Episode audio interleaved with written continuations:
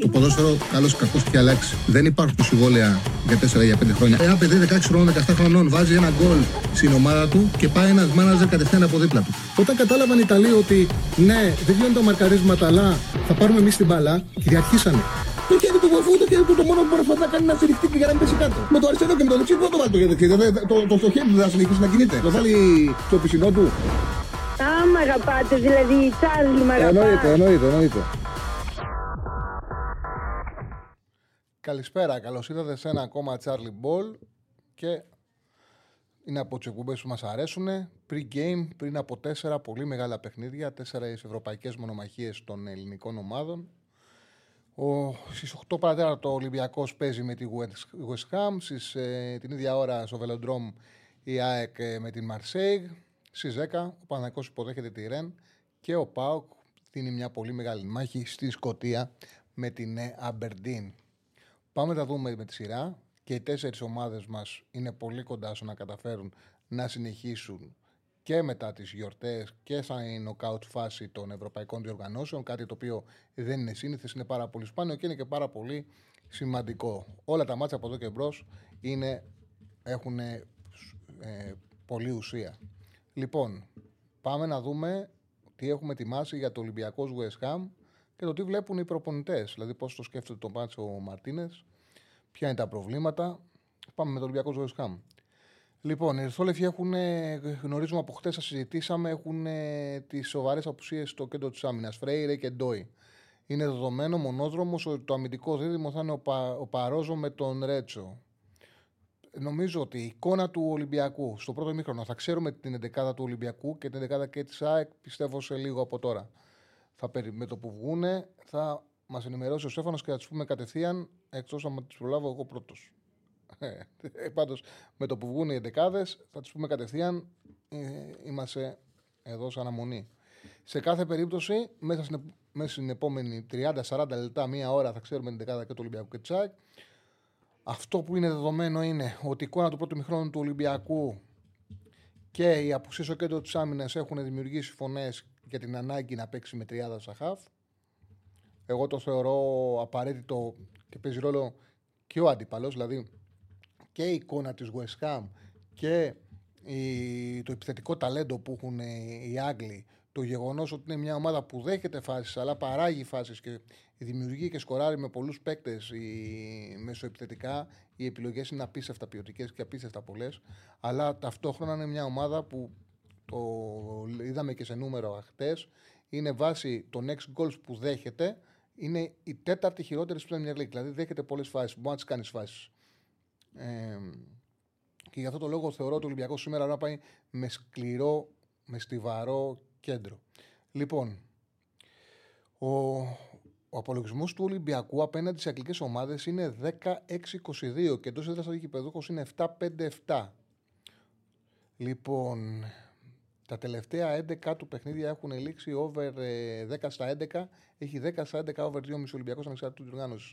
Πάμε τώρα στην ε, πιθανή δεκάδα του Μαρτίνε. Πασκαλάκη σίγουρα κατά τα δοκάρια. Ροντινέη, Κίνη ή Ορτέγκα στην αριστερή πλευρά. Ρέτσος Παρόζο δεν υπάρχει άλλη επιλογή. Και εδώ πάμε. Καμαρά Έσε Αλεξανδρόπουλος και από εκεί πέρα ο Μασούρας τον έχω βάλει σε παρενθέσεις παντού. Γιατί σε 4-3-3 η εντεκάδα είναι αυτή. Καμαρά, Χέ Αλεξανδρόπουλος, Ποντένσε, Φορτούνης, Ελκαμπή.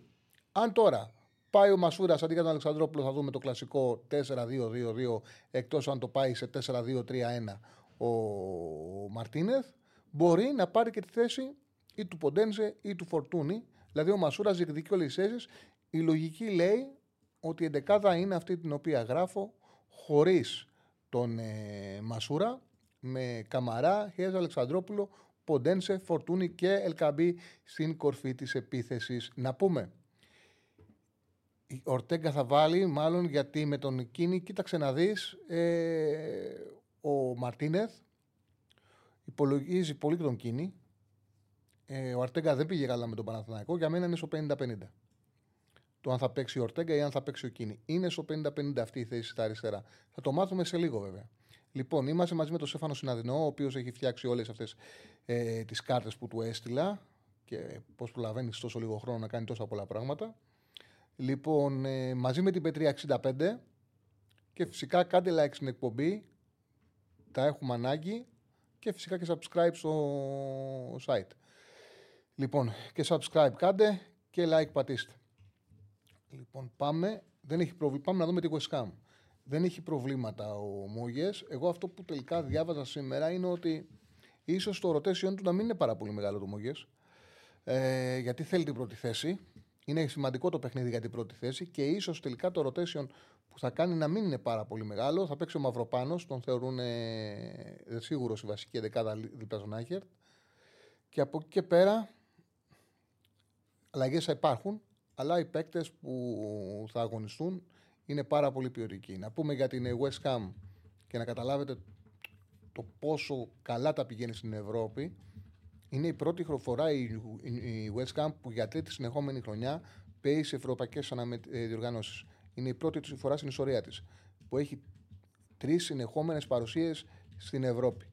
Πριν δύο χρόνια έφτασε στον ημιτελικό του Europa League όταν αποκλείστηκε από την Eintracht επειδή τότε είχε αποβληθεί ο Κρόσουελ στη Ρεβάνς και ήταν και ο λόγος που πήραν παίκτη στη θέση του και έγινε ονοματικό ο Κρόσουελ. Έκανε καλή χρονιά, αλλά ήταν πραγματικά απογοητευτικός ο ρασιτεχνισμός που αποβλήθηκε σε Ρεβάνς με τελικού Europa.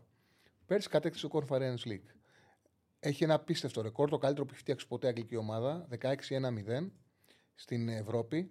Αυτή την ομάδα αντιμετωπίζει ο Ολυμπιακός, όπου πρέπει να κερδίσει μια ομάδα που στα τελευταία 17 δεν έχει χάσει και όχι μόνο δεν έχει χάσει, έχει 16 νίκες και μια ισοπαλία στην ε, Ευρώπη. Και φυσικά παίρνει γκολ και ασίστ από πάρα πολλούς παίκτες. Πάμε να δούμε πιθανή εντεκάδα. Ο Φαμπιάνσκι είναι κάτω από τα δοκάρια. Αν, αν είναι έτοιμος, αν ο Φαμπιάνσκι. Ο Φαμπιάνσκι παίζει στην Ευρώπη. Τώρα, σε περίπτωση που παίξει ο, ο Αρεολά, πάει να πει ότι ο Φαμπιάνσκι δεν είναι έτοιμος. Το κάνει ανάποδα, το κάνει φέτος ανάποδα μόλις από πέρσι. Πέρσι ο, Αρε, ο Αρεολά έπαιρνε, έπαιρνε τα ευρωπαϊκά παιχνίδια και ο Φαμπιάνσκι τα πρωτοεχνίδια στο πρωτάθλημα. Στο πρωτάθλημα φέτος είναι ανάποδα. Απλά ο Φαμπιάνσκι ήταν στο 50-50. Σήμερα από τα ρεπορτάζ γράφουν ότι θα παίξει πάντως. Τσουφάλσα δεξιά, Μαυροπάνος Άγκερτ ε, Κέρερ, τετράδα στην άμυνα. Από εκεί και πέρα, ή ο Αλβάρης εσύ 6 ή θα πάει με Σούτσε και Word Prowse. Ο Prowse γίνεται σίγουρος. Πάντως αυτό το δίδυμο από αυτούς τους τρεις παίκτες θα είναι στον άξονα. Καλό για τον Ολυμπιακό να μην παίξει ο Αλβάρες, αν συμβεί κάτι τέτοιο, γιατί θα είναι πιο εύκολο να του κάνει κλεψίματα, ειδικά αν πάει σε τριάδα και να τους χτυπήσει κάθετα με αντιπιθέσεις. Ε, ξαναλέω, είναι ένα μάτσο που ο Ολυμπιακός πρέπει να έχει επιθετικότητα, πρέπει να επιτεθεί.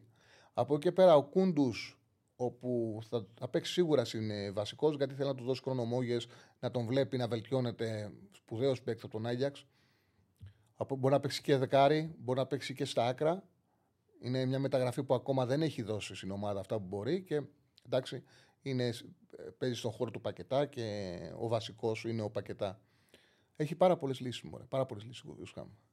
Στη θέση 10 Φορνάλ ή Πακετά, Μπεντραχμά ή Μπόεν αριστερά και στην κορφή της επίθεσης Αντώνιο γκ. Διάβασα και δεκάδα με Μπόεν. Είναι τόσες πολλές οι λύσεις με Μπόεν στην κορφή της επίθεσης χωρίς εντερφόρ κανονικό. Είναι τόσες πολλές οι λύσεις. Τόσο πολλές, έχει τόσο μεγάλη πολυτέλεια μισοεπιθετικά ο, ο Μόγες που όπου άνοιγα έβλεπα και διαφορετική εντεκάδα. Σε κάθε περίπτωση πάντως κάπως έτσι θα παίξει η West Ham. Το δεδομένο είναι ότι μεσοεπιθετικά οι επιλογές είναι απίστευτα πολλές. Έχουν πολλή ποιότητα από τη μέση και μπροστά. Δεν είναι το ίδιο καλή μεσοαμυντικά δεν είναι το ίδιο καλό μισομητικά. Θα πρέπει ο Ολυμπιακός να κοιτάξει να δέσει τον άξονα του και να, το, και να χτυπήσει με παιχνίδι στον χώρο. Λοιπόν, πάμε να δούμε το παιχνίδι της ΑΕΚ. Μαρσέικ ΑΕΚ. Να ξεκινήσουμε με τη Μαρσέικ που είναι γηπεδούχος. Λοιπόν, αποχώρηση τραβατία ο Σάββατο δεξί μπακ αλλά το πιο πιθανό είναι να προλάβει. Είναι σίγουρα έξω ο βασικός Ανδροφλέκα Λόπες και θα παίξει ο Μπλάνκο που τον χρησιμοποίησες απέναντι ο Μαρσελίνιο και τελικά έχασε για τη θέση του. Λοιπόν, επιστρέφει ο Ζιγκό, ένα στόπερ. Είναι τρίτο στόπερ, λογικά δεν θα παίξει. Βασικός. Λοιπόν, η εντεκάδα της ε, Μπλάνκο. Ο Κλό είναι ποιοτικός στα δεξιά. και ο Λόντι είναι καλά τα μπακ και τα δύο. Ο Κλό είναι επικίνδυνος παίκτης. Μπεμπά Μπαλέρδη, το κεντρικό αμυντικό δίδυμο. Επιστρέφει ο Κοντόγκμπια, ο οποίος ε, με τον Γκατούζο δεν έχει παίξει, είχε ένα μικρό τραυματισμό. Επιστρέφει, δεν είναι απίστευτο, απίθανο να χρησιμοποιηθεί. Πάντως, Βερετούρο, Ζιέ, Αρίτ είναι η πιο επιθετική τριάδα που έχει, με τον Αρίτ να είναι επιτελικός ε, χαφ. Δεν αποκλείεται, αν δεν δούμε αυτή την τριάδα και δούμε 4-3-3, τότε θα παίξει ή Κοντοκμπιά Βερετού Ρονζιέ ή θα πάει ο Ουνάχη και θα κάνει τριάδα με ή Βερετού Ρονζιέ ή με Κοντοκμπιά. Αυτοί τέσσερις είναι για να κάνουν μια πιο σκληρή τριάδα αν δεν πάει με τον Αρίτ στη θέση του επιτελικού χαφ. Δύο γρήγοροι στα άκρα, ο Ιντιαγέ και ο Σάρ. Δύο γρήγοροι που βοηθάνε πολύ στο pressing, θέλουν χώρο, δεν έχουν τόσο παιχνίδι, δεν έχουν τόσο την τρίπλα τη μικρή, όμως έχουν ταχύτητα, ανοίγουν την μπάλα, μπορούν να περάσουν με το διασκελισμό των μπακ τους. Χρειάζεται να είναι, να είναι μικρά τα μέτρα. Δηλαδή η ΑΕΚ δεν πρέπει να ανοίξει το παιχνίδι της. Πρέπει να πάει με τη λογική που είχε στον Brighton, όπου είχε μια τακτική φιλοσοφία. Ακούγουμε καλά, δεν ακούγουμε. Που έχει μια τακτική φιλοσοφία στον Brighton σε πιο χαμηλά μέτρα. Περίμενε στη σέντρα, είχε ειδικό παιχνίδι ο Γιόνσον που ουσιαστικά ήταν ε, σαν σύρτης. Ήταν και σώπεσιν ψηλά και γύρναγε πιο χαμηλά. Γινόταν και αριστερός στόπερ. Είχε μια σύνθετη λογική ο Γιόνσον. Το ίδιο πρέπει να γίνει και σήμερα, ώστε να μπορέσει να βγει το παιχνίδι ανασαλτικά. Η Μαρσέη παίζει σε ψηλή ένταση. Το ξαναλέω, το έλεγα και χτες. Η Μαρσέη είναι καλύτερη από ό,τι δείχνουν τα αποτελέσματά της. Πραγματικά είναι καλύτερη ομάδα από ό,τι δείχνουν τα αποτελέσματά της στο τελευταίο διάστημα. Έχει βελτιωθεί αρκετά με την Ις που έχασε με ένα 0. Ε, μπορούσε να το πάρει το μάτσο 0-1. Δεν είχε παίξει άσχημα. Και στο παιχνίδι με την Brighton που έγινε το 2-0-2-2 είχε δείξει βελτίωση. Και στο 3-2 που ήταν το πρώτο μάτσο με τον ε, Γκατούζο. Τα αποτελέσματα του με τον Γκατούζο είναι 3-2 με την Μονακό Ήτα Έφερε 2-2 με την Brighton από 2-0-2-2, κέρδισε με καλή εμφάνιση στη Χαύρη 3-0 και έχασε ένα 0 με την Ις. Δεν δείχνουν τα αποτελέσματά του ότι υπάρχει βελτίωση, δηλαδή δεν είναι καλά τα αποτελέσματά του. Στο γήπεδο όμως η εικόνα είναι πολύ καλύτερη από ό,τι δείχνουν αυτά. Και είναι ευχαριστημένοι μέχρι τώρα οι δύσκολοι φωκαείς, όπως λένε και οι μορφωμένοι και όχι, και όχι μασαλή, αν και εμένα με το μασαλή μου αρέσει. Είναι ευχαριστημένοι από την ε, δουλειά του. Λοιπόν, να δούμε τώρα κάρτες για την ΑΕΚ. Λοιπόν, επιστρέφει ο Μκουντή και ο Πόνσε. Αυτό θα είναι και στην δεκάδα, αλλά έχει σημαντικές απουσίες. Αραούχο, Λιβάη, Γκατσίνοβιτς, Πιζάρο, Κάλεν, Ζήνη, Φανφέρτη είναι εκτός λίστας, οπότε καταλαβαίνετε ότι είναι περιορισμένες επιλογές αυτή τη φορά του Αλμέιδα και μοιάζει σαν να οδηγείται σε μια εντεκάδα όπου δεν θα είναι τόσο εύκολο το pressing ψηλά. Δεν θα είναι τόσο εύκολο αυτό το οποίο κάνει καλά και είναι και το άλλο. Με την Brighton. Γι' αυτό εγώ πιστεύω ότι πρέπει να παίξει Πόνσε και πρέπει να παίξει Τζούμπερ κορυφή. Ε, αυτή είναι η άποψή μου. Και... Αλλά θα δούμε τι θα κάνει ο Αλμίδα λίγο, να το ξέρουμε. Με την Brighton η ΑΕΚ έπαιξε στο, στο μισό γήπεδο, στο μισό μπλοκ ξεκίνησε να παίζει άμυνα. Ο Γκαρσία ξεκίνησε να κάνει ε, επιθέσεις από χαμηλά κάλυπτε όλες τις αποστάσεις. Δηλαδή η ΑΕΚ κατάφερε με 24,9% κατοχή μπάλα, ήταν πάρα πολύ μικρό το νούμερό της, να κάνει 3 γκολ και 12 τελικές. Αυτό γιατί συνέβη; Συνέβη γιατί ήταν γρήγορο στην αντεπίθεση. Ο Πόνσε, σε αυτά τα μέτρα που θα χρειαστεί να παίξει η ΑΕΚ σήμερα, δεν νομίζω ότι μπορεί να, να αποδώσει. Θα έχει θέμα. Επίσης είναι κάτι και, και κάτι σημαντικό που έτσι εγώ σε δεν της αρέσει να κάνει επειδή δεν είδαμε τη Μαρσέη και με τον Παναθηναϊκό, να θυμηθούμε πόσο πολύ πρέσαραν οι παίκτες της Μαρσέη στο πρώτο κομμάτι, στο πρώτο ημίχρονο, την αρχική ανάπτυξη του Παναθηναϊκού. Το οποίο τι σημαίνει ότι την ΑΕΚ δεν τη βολεύει να απομονώσουν οι παίκτες του Γκατούζο τους μεσοαμυντικούς παίκτες και να έχουν κατοχή και να τους δοθεί δυνατότητα να τους πρεσάρουν. Η ΑΕΚ πρέπει να μπορέσει να φτιάξει ένα παιχνίδι που θα είναι κοντά οι γραμμές ή θα έχουν την μπάλα οι Γάλλοι, αλλά στην κατοχή είναι ανάμεση. Δηλαδή αυτό που έκανε με την Brighton. Δεν φταίει κανείς. Δεν φταίει ο Αλμέιδα, δεν έχει λύσεις. Έχουν οι γρήγοροι επιθετικοί, δεν είναι διαθέσιμοι. Ούτε ο Γκαρσία είναι διαθέσιμος. Ούτε ο Αραούχο είναι διαθέσιμος. Πιστεύω ότι σε αυτό που πάει να παίξει η ΑΕΚ ταιριάζει καλύτερα μια τετράδα με Τζούμπερς στην κορφή, Άμπρα Μπατελίασον και Πινέδα πίσω τους. Αυτή η τετράδα για μένα ταιριάζει περισσότερο σε αυτό το μάτσο.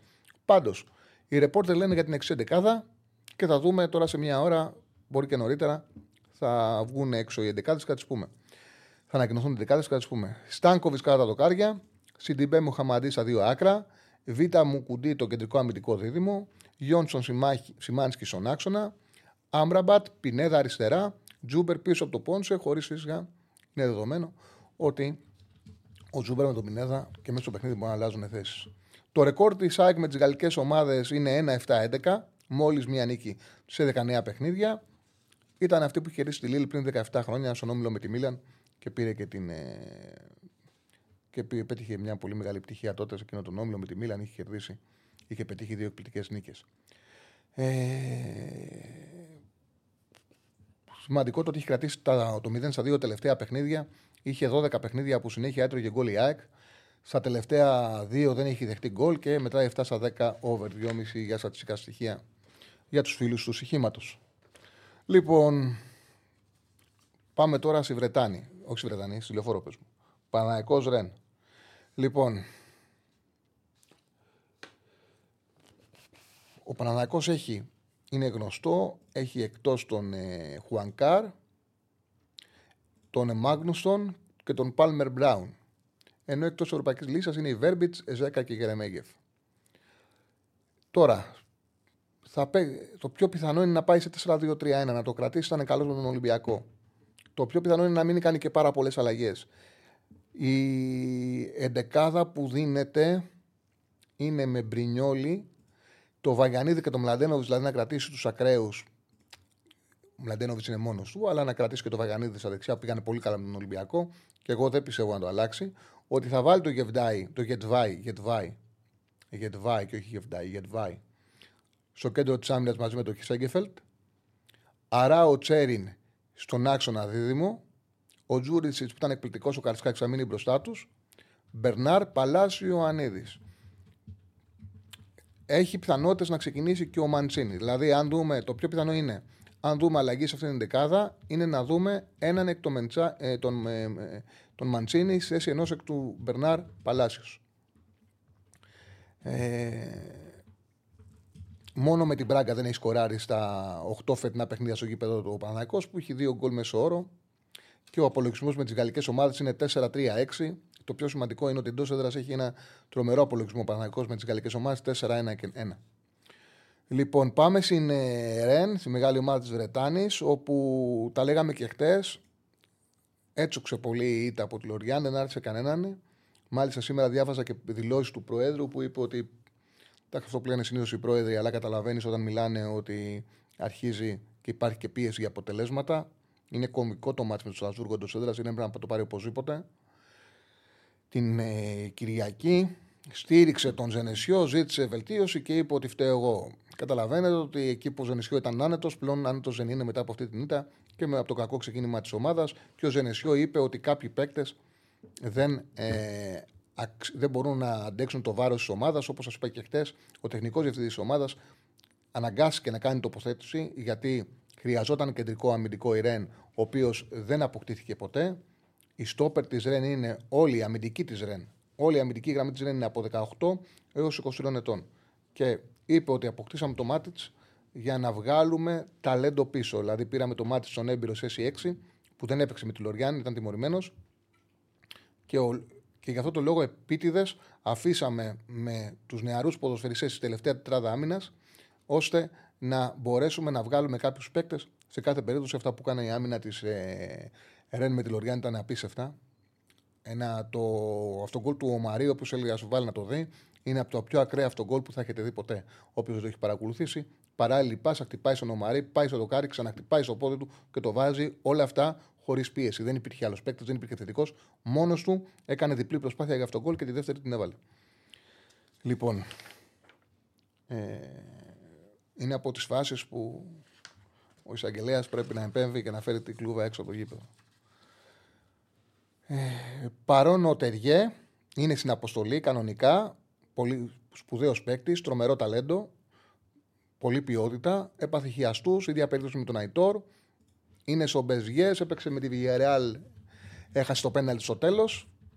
Ακόμα δεν έχει βρει τα πατώματά του, πάντως είναι παίκτης που κάνει πραγματικά τη διαφορά. Λοιπόν, πάμε να δούμε πιθανή εντεκάδα. Μαναντά κατά τα δοκάρια. Ασινιόν, Βο, Τεάτ, Τριφέρ. Ο Τριφέρ είναι πιο επιθετικογενή μπακ. Είναι ο πιο επικίνδυνος, παίζει στα αριστερά. Ο Μάτιτ επιστρέφει σε 6 που δεν έπαιξε με τη Λοριάν. Μπουριζό, πολύ καλός παίκτης και ο Λεφέ. Ο Λεφέ ήρθε από τη Λοριάν, πρέπει να στοίχισε 20 εκατομμύρια ευρώ. Ε, 20 παραπάνω κάθισε να δω, τα γράφουν τα παιδιά στο site. Το πιο ωραίο site είναι οι Μπεταράδες, για αυτό, για να βλέπετε για μεταγραφές. Μισό λεπτό Μπεταράδε μεταγραφές, για να βλέπετε τις τιμές. Μισό λεπτό να σου πω πόσο πήγε. Μπεταράδε μεταγραφές δεν έδωσαν την ομάδα. Λοιπόν. Ένα. Λοιπόν, πόσο πήγε. Ο Λεφέ πήγε 20, καλά, καλά θυμούμαι. 20 εκατομμυριάκια έδωσαν στη Λοριάν. Δεν έχει παίξει ακόμα, δεν έχει αποδώσει όπως περιμένανε. Ο Μπλάς αντίθετα είναι ηγέτης, ήταν ηγέτης για χρόνια στη Ναντ. Τον πήραν δεκάρι στη Ναντ, παίζει στο 4-3-3 δεξιά, αλλά είναι επιτελικός ποδοσφαιριστής. Δηλαδή πρέπει να ξέρουν στο μυαλό τους παίκτες του Παναθηναϊκού ότι πρέπει να τον παίρνει ο αμυντικός σχαφ. Δεν μπορεί να τον παίρνει μόνιμα ο, ο Μλαντένοβιτς. Θα πηγαίνει στον εσωτερικό χαφ. Οπότε θα πρέπει να έχουν το μυαλό τους στον Μπλάζ. Είναι πολύ καλός παίκτης όπως και ο Γκιουρί. Δηλαδή ο, ο, η Ρεν έχει αυτό το θέμα ότι και ο Μπλάζ και ο Γκιουρί δεν είναι κλασική εξτρεμ. Ο Γκιουρί είναι δεύτερος επιθετικός. Ο Μπλάζ είναι επιτελικός σκαφ. Και οι δύο μπαίνουν μέσα. Παίζει 4-3-3. Ο Ασινιόν και ο Τριφέρα ανεβαίνουν. Και οι δύο, ο Γκιουρί είναι δεύτερος επιθετικός και ο Μπλάζ είναι επιτελικός ε, μέσος. Δηλαδή στην ουσία είναι κλασικό 4-3-2-1. Το οποίο μπορούν και εύκολα να το κάνουν και 1-2. Δεν είναι δύο εξτρέμ. Είναι σημαντικό αυτό και ο Καλαμουεντό λογικά θα είναι στην κορφή της επίθεσης. Στα, πέντε τελευταία εκτός έδρας παιχνίδια η Ρέν έχει βάλει μόλις δύο γκολ. Έχει δεχτεί γκολ και στα τέσσερα τελευταία επίσημα και ευρωέρχεται από τρεις ήττες από ημίχρονο. Είναι που σας έλεγα ότι αυτή τη στιγμή το κλίμα στη Ρέν δεν είναι το καλύτερο δυνατό. Βέβαια, πολλές φορές αυτό είναι, καλό, είναι κακό γιατί υπάρχει πίεση για άμεση επιστροφή στα θετικά αποτελέσματα. Και πάμε στην Αμπερντίν. Εντάξει, τώρα την έχω βάλει και την 11. 3-5-2 παίζει. Δεν τους γνωρίζω. Θα κάθομαι να λέω ποδοσφαιριστές που δεν έχω καμία εικόνα για την αξία τους και την ποιότητά τους. Το θεωρώ βλακεία. Συμβάλλουμε όμως να τη δει ο κόσμος. Στέφανε. Είναι Ρος, Γκάρντερμαν, Ρούμπεζιτς, Γένσεν, 30 στην άμυνα. Ο Ντεύλιν με το Μακέντζι λογικά θα πάρουν τις πλευρές. Κλάρκσον, Σάινι, Μαγκάρθ, Τριάδα και Ντουκ με Μιόφσκι.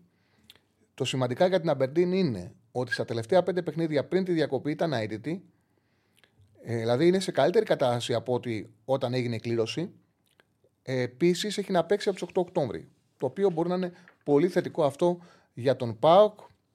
Έχει 5 στα 5 over 2,5, 4 στα 5 γκολ γκολ. Μια φορά έχει παίξει με ελληνική ομάδα, ήταν μονάδα τα παιχνίδια. Το 7-8 έχει χάσει 3-0 από τον Παναθηναϊκό. Πάμε τώρα να δούμε στον Πάοκ. Για τον Πάοκ το μάτσο είναι παιδιά πάρα πολύ μεγάλο πολύ μεγάλο. Ε, εγώ μιλάω τόσο ώρα για ποδόσφαιρο, για τέτοιο αναλύω. Κάνω και μπαίνω στο chat και λέω άλλο σιακό όνομα του Εμμανουέλα. Δεν ξέρω το γιατί. Τι κάνουν, τι κάνουν στο chat; Τι κάνουν. Ε, εγώ που λέω, μπορεί να δω κανένα μήνυμα και λέει σιακό όνομα του Εμμανουέλα. Δεν ξέρω το γιατί. Και λέω Γιολάντα το πιο ισιακό όνομα. Και εγώ τι κάθομαι και κάνω. Αν με λέγανε Εμμανουέλα, δεν θα είχαμε χιλιά άτομα τώρα μέσα, θα είχαμε δύο χιλιάδες άτομα. Ε, αυτό, Αυτά είναι λάθη της διοίκησης. Αυτό το σκεφτούμε για τον χρόνο. Πάντως τρομερό δεν είναι. Κοινά το κεφάλι λέει Γιολάντα λέει το πιο ζιακό όνομα, Εμμανουέλα. Λέω τι κάνουν.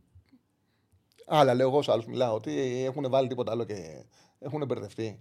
Τι να σου πω. Πού μπήκανε; Πώς λέγεται αυτό που μπαίνει σε. Free, πώς λέγεται το; OnlyFans. OnlyFans, OnlyFans νομίζω το έχουν μπει. Τι να πω. Συνήθω η πίσω όψη Παιδιά, εγώ πάντα, πάντα μου αρέσει, είμαι παρατηρητής από πίσω. Πάντα. Λοιπόν, πάντα πίσω. Πάντα πίσω. Το σύντος δεν με ενδιαφέρει καθόλου. Αλήθεια, δεν με νοιάζει καθόλου. Λοιπόν, πάμε τώρα σοβαρά όμως. Ασχοληθείτε, κύριε, εδώ κάνουμε αθλητική ανάλυση. Τι μου λέτε, έχουμε παιχνίδια σε λίγο. Έχουμε. Δεν σου αρέσετε. Λοιπόν, Πάουκ. Τιμωρημένος ο Μεϊτέ.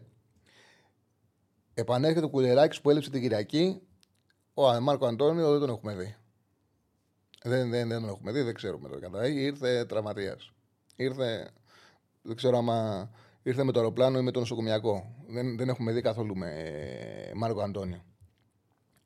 Εκτός Ελίσσα ο Νάσμπερκ, ο Σουάρες και ο, και ο Σάστρε που είναι ο καλύτερος μπακ. Ο καλύτερος μπακ με διαφορά. Όχι, παιδιά, πριν από εκπομπή ούτε πίνω τετρό. Έρχομαι πάντα. Πόσο λένε, στεγνός. Ο καλύτερος ε, μπακ με διαφορά του Πάοκ είναι εκτός λίστας. Δεν τα είχαν καλά τότε με τον ε, Λουτσέσκου. Τώρα ο Σάστρε αρχίζει και παίζει. Λοιπόν, πάμε να δούμε πιθανή εντεκάδα. Κοτάρση κάτω από τα δοκάρια. Και Τζιόρεα κουλιεράκι σε κόγκ μπάμπα. Τετράδα στην άμυνα. Δεν υπάρχει άλλη. Άμα δεν παίξω και Τζιόρα θα παίξω Βιερίνια. Δηλαδή και Τζιόρα ή Βιερίνια. Ε, δεν έχει άλλη λύση στα μπακ.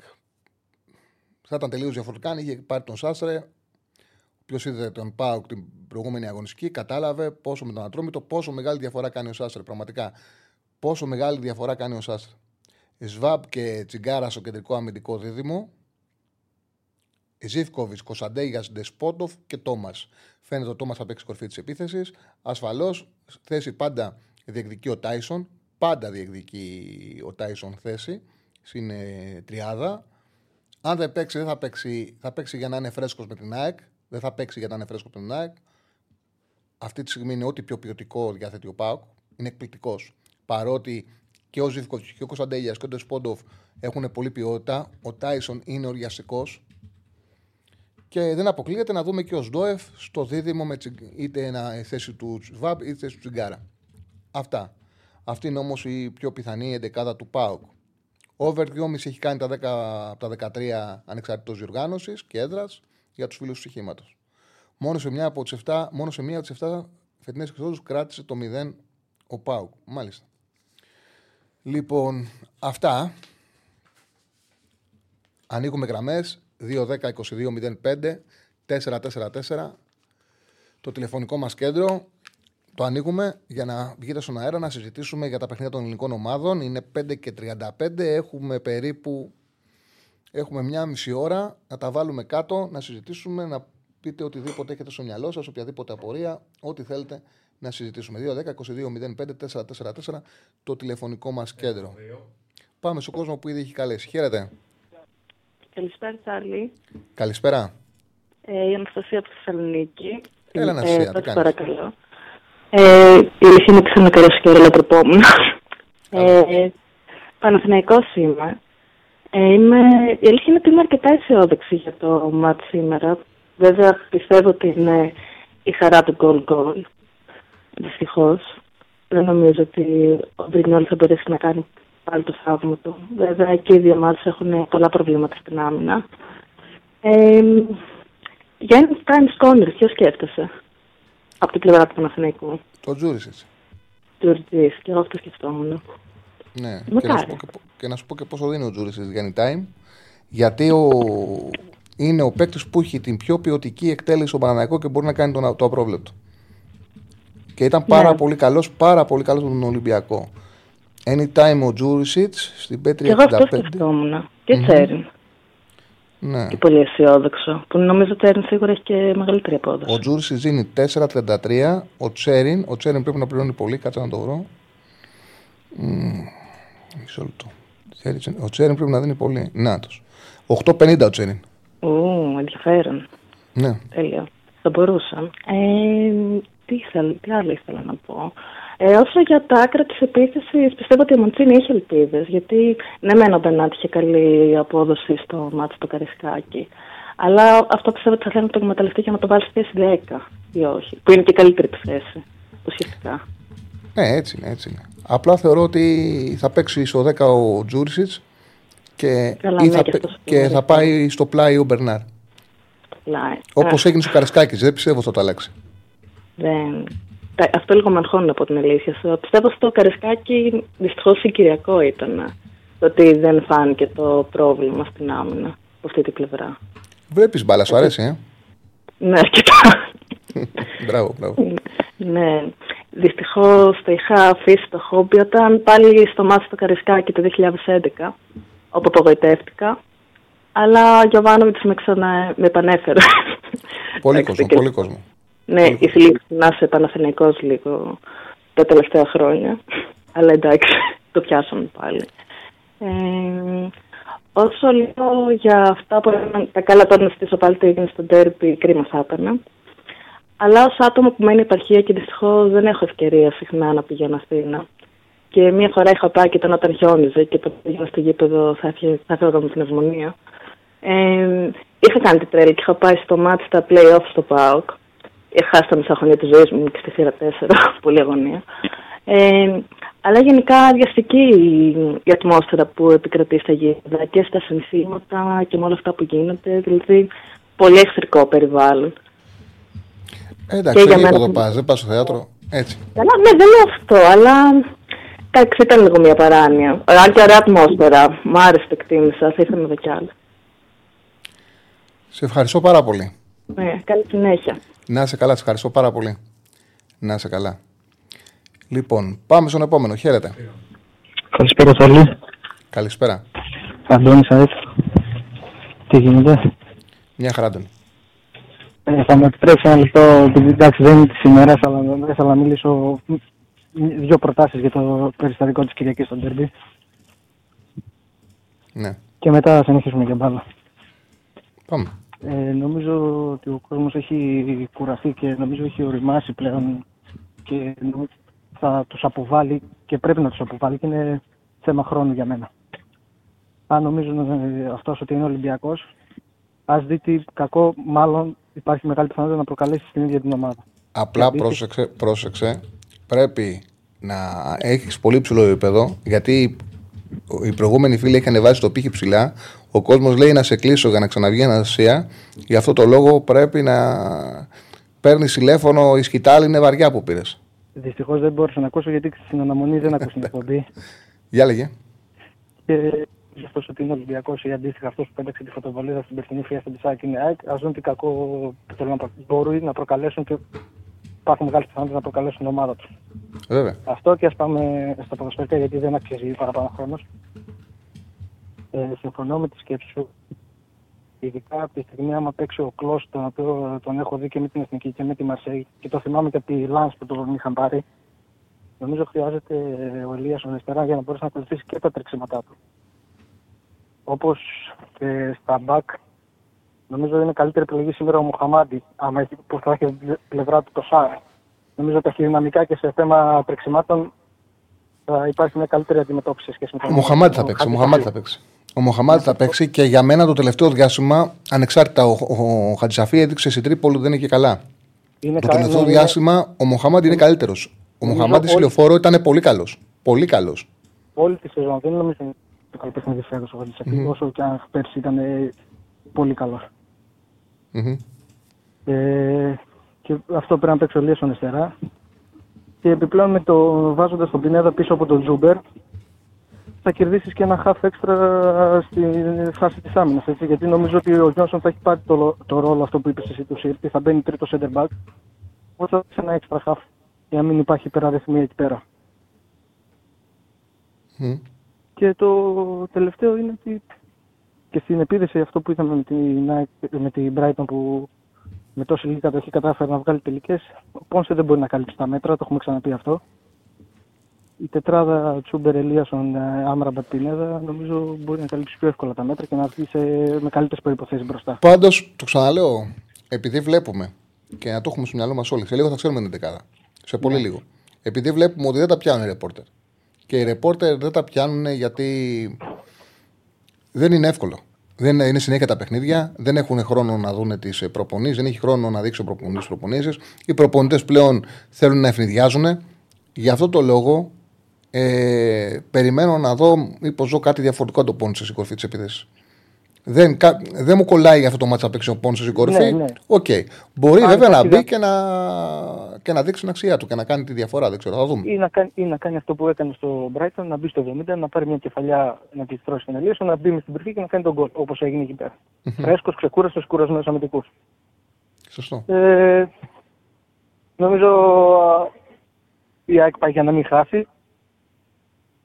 Ε, και το χ είναι πολύ θετικό αποτέλεσμα και ελπίζουμε σε νίκη της Brighton επί του Άγιαξ εντό, εντός έδρας. Ναι. Για να μείνει κάποιος τελευταίος με ε, απόσταση. Νομίζω ότι θα γίνει. Πιστεύω ότι η Brighton θα κερδίσει. Ο Άγιαξ ε, είναι σε πάρα πολύ κακή κατάσταση. Σε πολύ κακή κατάσταση. Δεν περιμένω να κερδίσει κανένα τα δύο μάτς με την ε, Brighton. Εντάξει. Με το στόμα δεν γίνονται αποτελέσματα. Αλλά βάσει όσων έχουμε δει, θεωρώ ότι η η Brighton μπορεί να μην χάσει σε κανένα από τα δύο παιχνίδια με τον Άγιαξ. Και αν συμβεί κάτι τέτοιο, Θα, έχει θα είναι να εύκολο και να το- βάλει η ΑΕΚ από κάτω τον Άγιαξ και να κοιτάξει να δει πώς μπήκε στο δίδυμο. Ακριβώς, ακριβώς. Καλή επιτυχία σε όλες τις ομάδες. Ευχαριστώ πολύ Τσάρλι. Καλή συνέχεια. Σε ευχαριστώ πάρα πολύ. Λέει ο φίλος, μια άποψη του Παναναναϊκό, ανέβασε το μου λίγο, ότι η Ρεν παίζει ε, εφόσον η Ρεν είναι περισσότερο σε, τρία- σε 4-3-1-2, δεν θα έχει μεγαλύτερη βάση το Βιλένα, Αράο, Τσέριν με Τζούριτσιτς, Παλάσιος, ε, Φ- Ιωαννίδη. Να πάει με τριάδα, δηλαδή λέει ο φίλος με Βιλένα, Αράο. Δεν είναι αποκλείεται να το δούμε. Δεν αποκλείεται να το δούμε και να πάρει. Απλά ξέρεις τι συμβαίνει. Δεν έχει δοκιμάσει σε κανένα παιχνίδι ο Γιοβάνοβιτς το Τζούριτσιτς να ξεκινάει από τα άκρα και να μπαίνει εσωτερικός. Δηλαδή αυτό που κάνει ο Μπερνάρ, αυτό που κάνει ο Μπερνάρ ε, δεν το έχει κάνει ποτέ καμία, ε, ποτέ καμιά φορά ο Γιωβάνοβιτς. Δεν το έχει κάνει.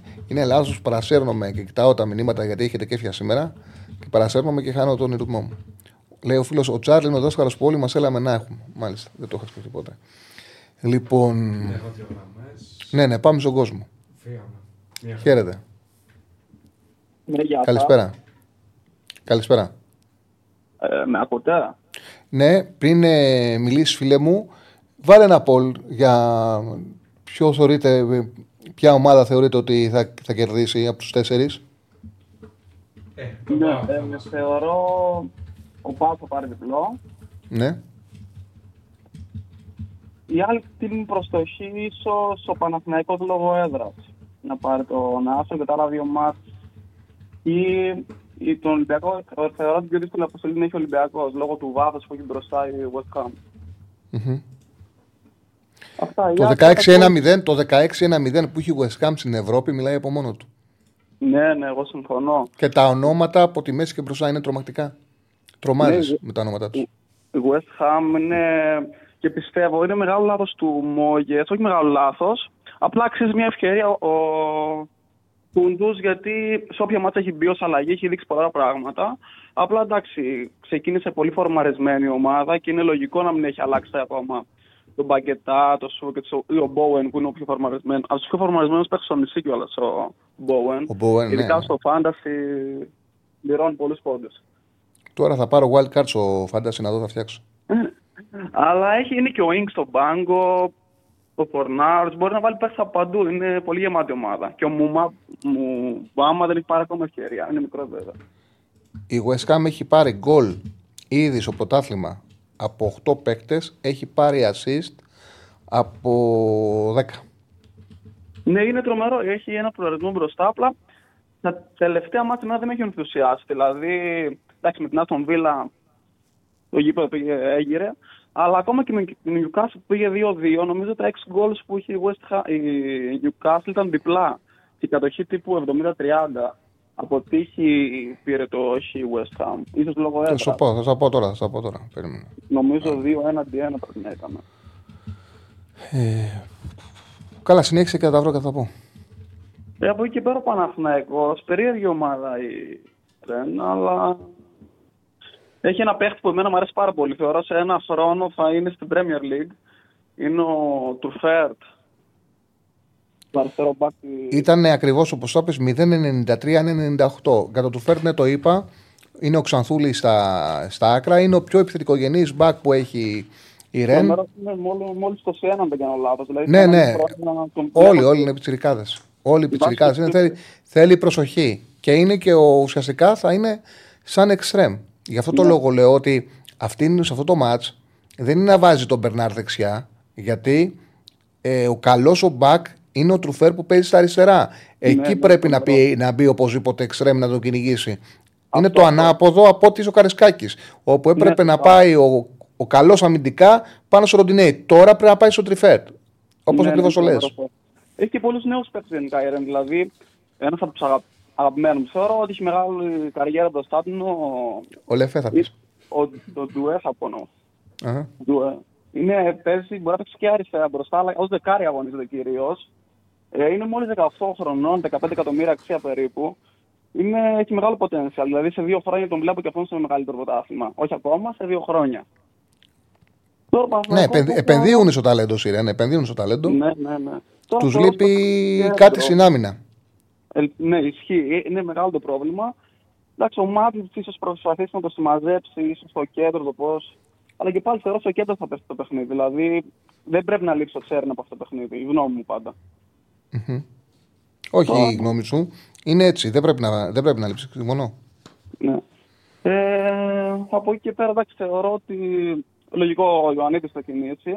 Αν και η ταχύτητα μπορεί να δώσει σπόρα σε μερικά σημεία, ειδικά στην ευάλωτη άμυνα της Ρεν, μπορεί να βοηθήσει πολύ, αλλά μετά το 70 ίσως. Ε, θα κρυθεί και από την απόδοση του Παλάσιος. Βέβαια, εντάξει, εγώ άκη είμαι.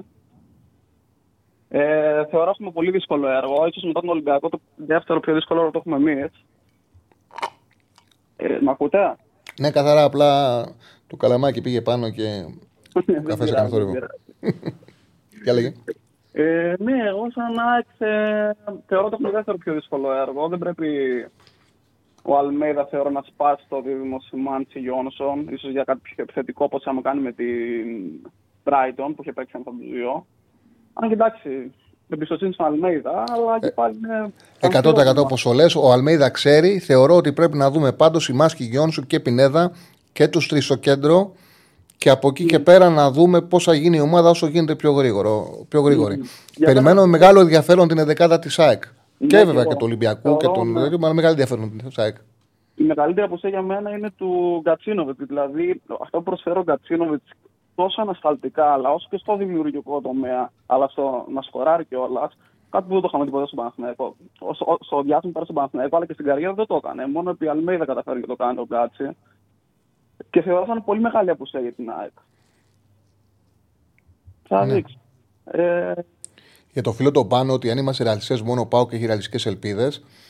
Κοίταξε να δεις. Ε, πάνω, πριν το μάτς με την. Ε, το, λέω- το λέω στον φίλο που στέλνει το μήνυμα. ότι πριν το μάτς με την Brighton, κανένας δεν πίστευε ότι θα κερδίσει η ΑΕΚ. Ελάχιστοι τον πιστεύανε. Ελάχιστοι. ναι, ναι, ναι. Ήταν, Όμως ε, πήγε και κέρδισε. Οι ελληνικές ομάδες έχουν ανεβάσει τον πύχη ανταγωνιστικότητάς τους. ναι, τον ναι, έχουν αυτό- ανεβάσει. Θα δώσουν τη μάχη τους. Και ό,τι βγει. Ναι, ναι, αυτό. Μακάρι να πάνε όλες καλά. Θα δείξει. Εγώ πιστεύω πάντως, αν α, έπαιζα- στοιχηματικά αν ήταν να έλεγα κάτι, θεωρώ τον Ολυμπιακό γκολ γκολ σίγουρο. Ο Όπερ 2,5 είναι πιο ωραίο, νομίζω, πιο υψηλή από ό,τι το γκολ γκολ. Η ΑΕΚ, ε, μ' αρέσει το over 1,5 γκολ της ΑΕΚ για κάποιο λόγο. Το δίνει νομίζω πάνω από 2. Ποιος θα τους αρέσει Το over 1,5 γκολ της ΑΕΚ πιστεύω μπορεί να. να δεχτεί βάλει δύο πάνω από γκολ. 1,5 στο βελοντρόν. Ναι, μπορεί να δεχτεί και άλλα 2-3, αλλά θα δείξει. Είναι πολύ αμφίροπο. Δηλαδή και στοιχηματικά δεν μπορώ να το προσεγγίσω ακριβώς το όνομα της ΑΕΚ. Ενώ του Παναθηναϊκού να σκοράρει στο πρώτο ημίχρονο μου αρέσει πολύ σαν απόδοση. Γιατί σε όλα τα μάτια, αν δεν κάνω λάθος, ο Παναθηναϊκός έχει σκοράρει στο πρώτο ημίχρονο. Τα εντός έδρας. Να δούμε, θα έχουν πολύ ενδιαφέρον. Κάτι άλλο; Όχι, ευχαριστώ πολύ. Με συγχωρείτε που κατεχράστηκα το χρόνο.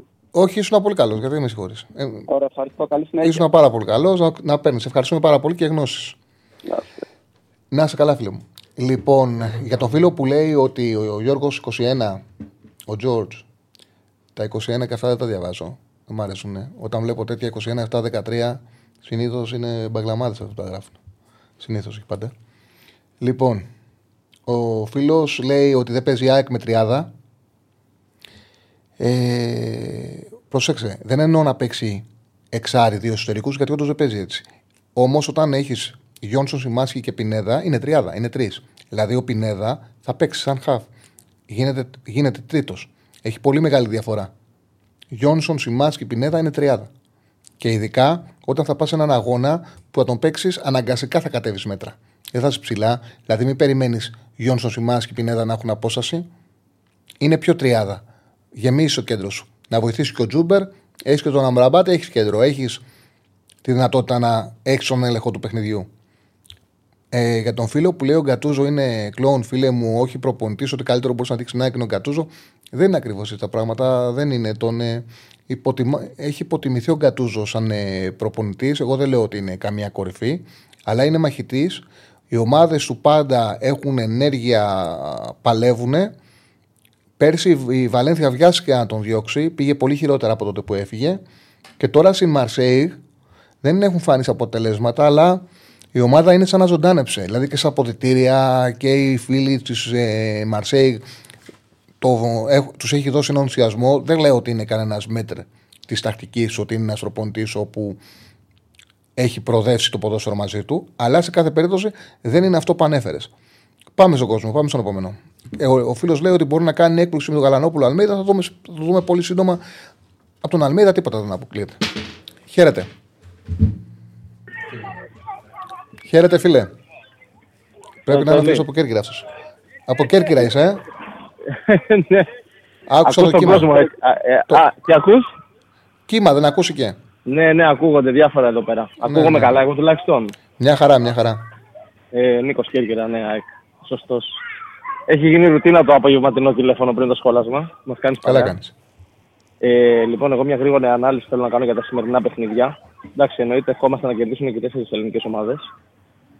Όπως είχαμε προβλέψει από πέρσι, θα ήταν μια καλή χρονιά φέτος στην Ευρώπη. Λοιπόν, ε, Ολυμπιακός ε, και Παναθηναϊκός είναι λίγο παρόμοια η ανάλυση μου. Παίζουν με δύο ομάδες οι οποίες είναι και πιο γρήγορες και πιο τεχνικές. Γενικότερα παίζουν σε άλλο τέμπο και οι γαλλικές ομάδες και οι αγγλικές. Και θεωρώ ότι αν πάνε οι ελληνικές ομάδες αυτές οι δύο να παίξουν στα ίσα το παιχνίδι, δηλαδή αντίστοιχα ο Παναθηναϊκός να παίξει και με τον Τζούρισιτς και με τον Μπερνάρ π.χ. μέσα στην 11 και με δύο πιο αμυντικογενείς παίχτες, τον Αράο ξέρω εγώ και τον ε, Τσέριν, και ο Ολυμπιακός αντίστοιχα παίξει με Φορτούνη, Μασούρα και Ποντένσε τριάδα και δύο αμυντικογενείς, τον Έσε και τον, τον ε, Καμαρά, πιστεύω ότι θα έχουν πρόβλημα και οι δύο ομάδες.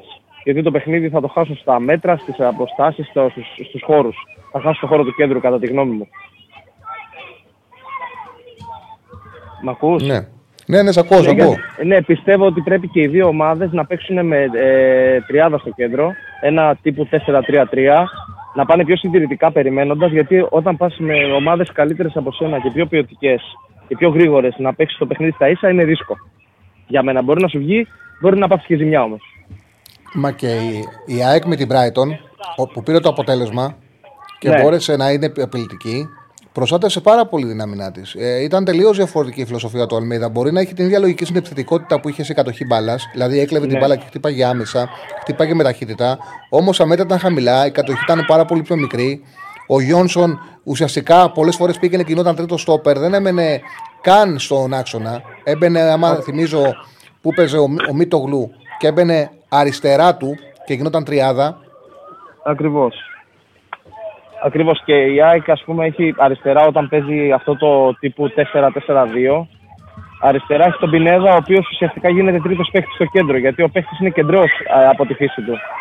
Είναι οχτάρι. Οπότε η ΑΕΚ παίζει και με ένα οχτάρι στα αριστερά. Κάτι που ας πούμε ο Μπερνάρ δεν μπορεί να κάνει το οχτάρι. Ή ο Φορτούνης του Ολυμπιακού. Οπότε πιστεύω ότι αυτές οι δύο ομάδες, ο Ολυμπιακός και ο Παναθηναϊκός, θα μπουν λίγο πιο συντηρητικά από την πήγε η ΑΕΚ στον Brighton. Ε, και, όσον, και όσον αφορά την ΑΕΚ, θα τον Πάουκ δεν τον α, σου αναλύω. Εντάξει, είναι ένα και πιο εύκολο μάτς και ήδη έχει κάνει 6 βαθμούς ο Πάουκ. Η, ε, η ΑΕΚ ε, πάει να κάνει μια υπέρβαση σήμερα, ακόμα μια, γιατί είναι πολλές οι απουσίες.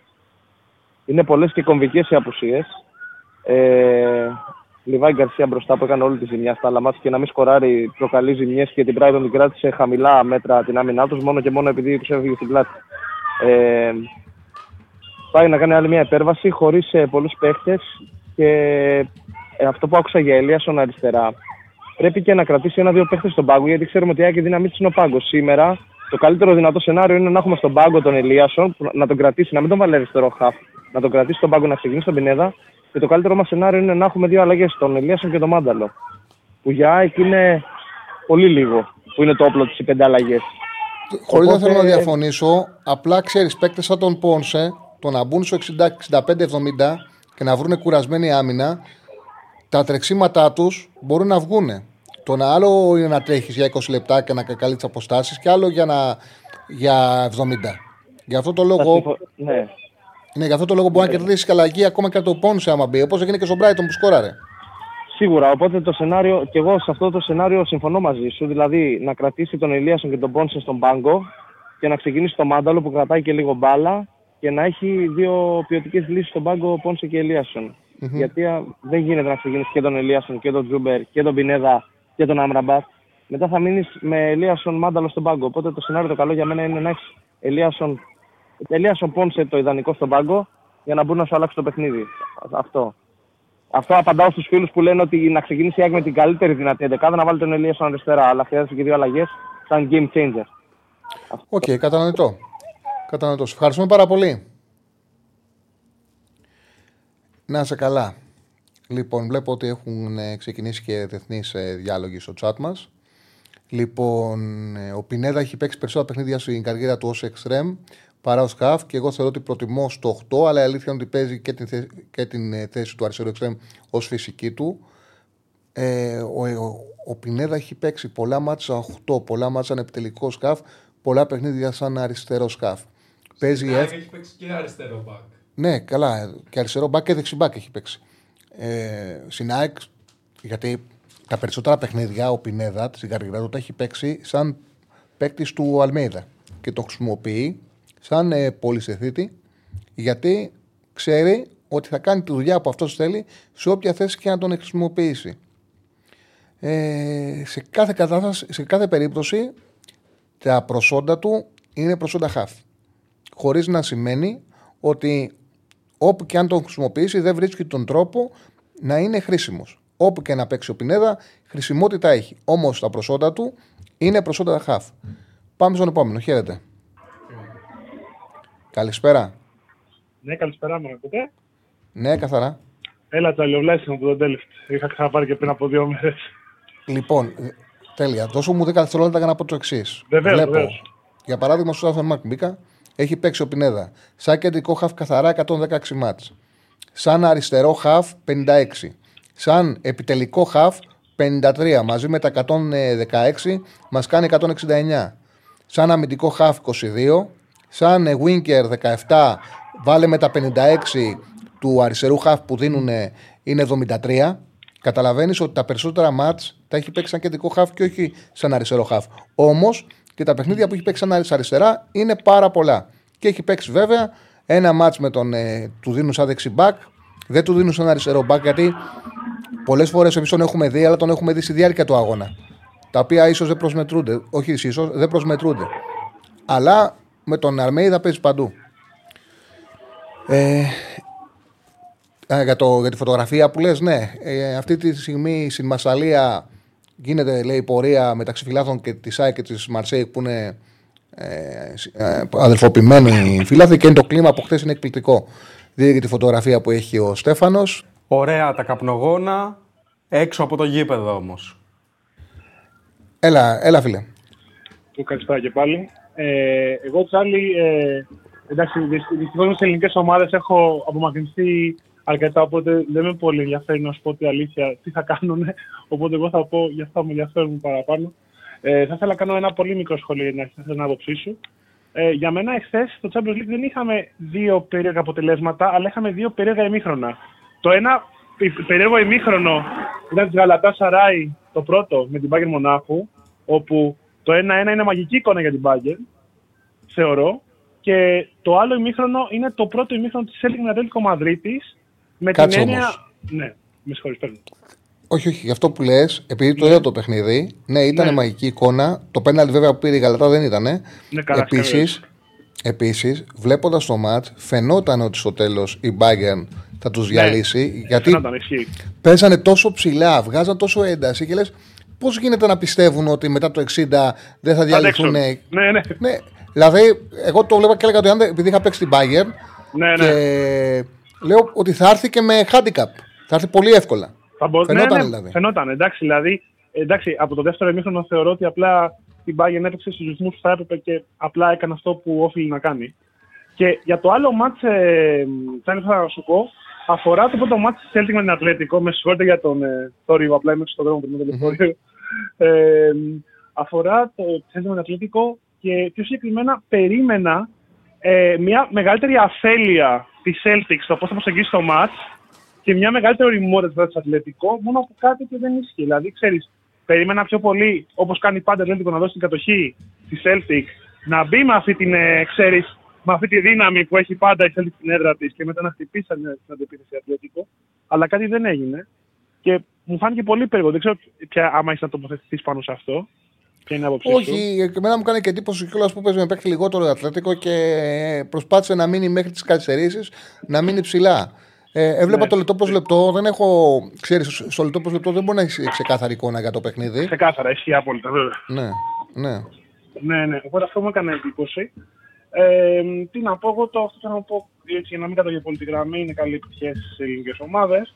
Ε, ξέρεις, εδώ πέρα και όλος στο γραφείο, επειδή είμαστε πολύ κοντά στο Ρότερνταμ, σήμερα ήταν όλοι, ξέρεις, όλοι είναι ο Πέλης Φάενορντ, οπότε ήταν όλοι πάρα πολύ έτσι, χαρούμενοι και σχετικά. Είναι μια εικόνα λίγο ασυνήθιστη για μένα. Αλλά οκ. Και ήθελα ένα μικρό σχόλιο για το El Clásico του Σαββάτου, γιατί έχουμε και αυτό. Ε, ε, εγώ με ακούς; Ε, Τσάρλι; Ναι, σε ακούω. Σε Ωραία, ακούω, ναι. Τέλεια. Ε, και όσον αφορά το κλασικό του Σαββάτου, είναι μεγάλο ερωτηματικό.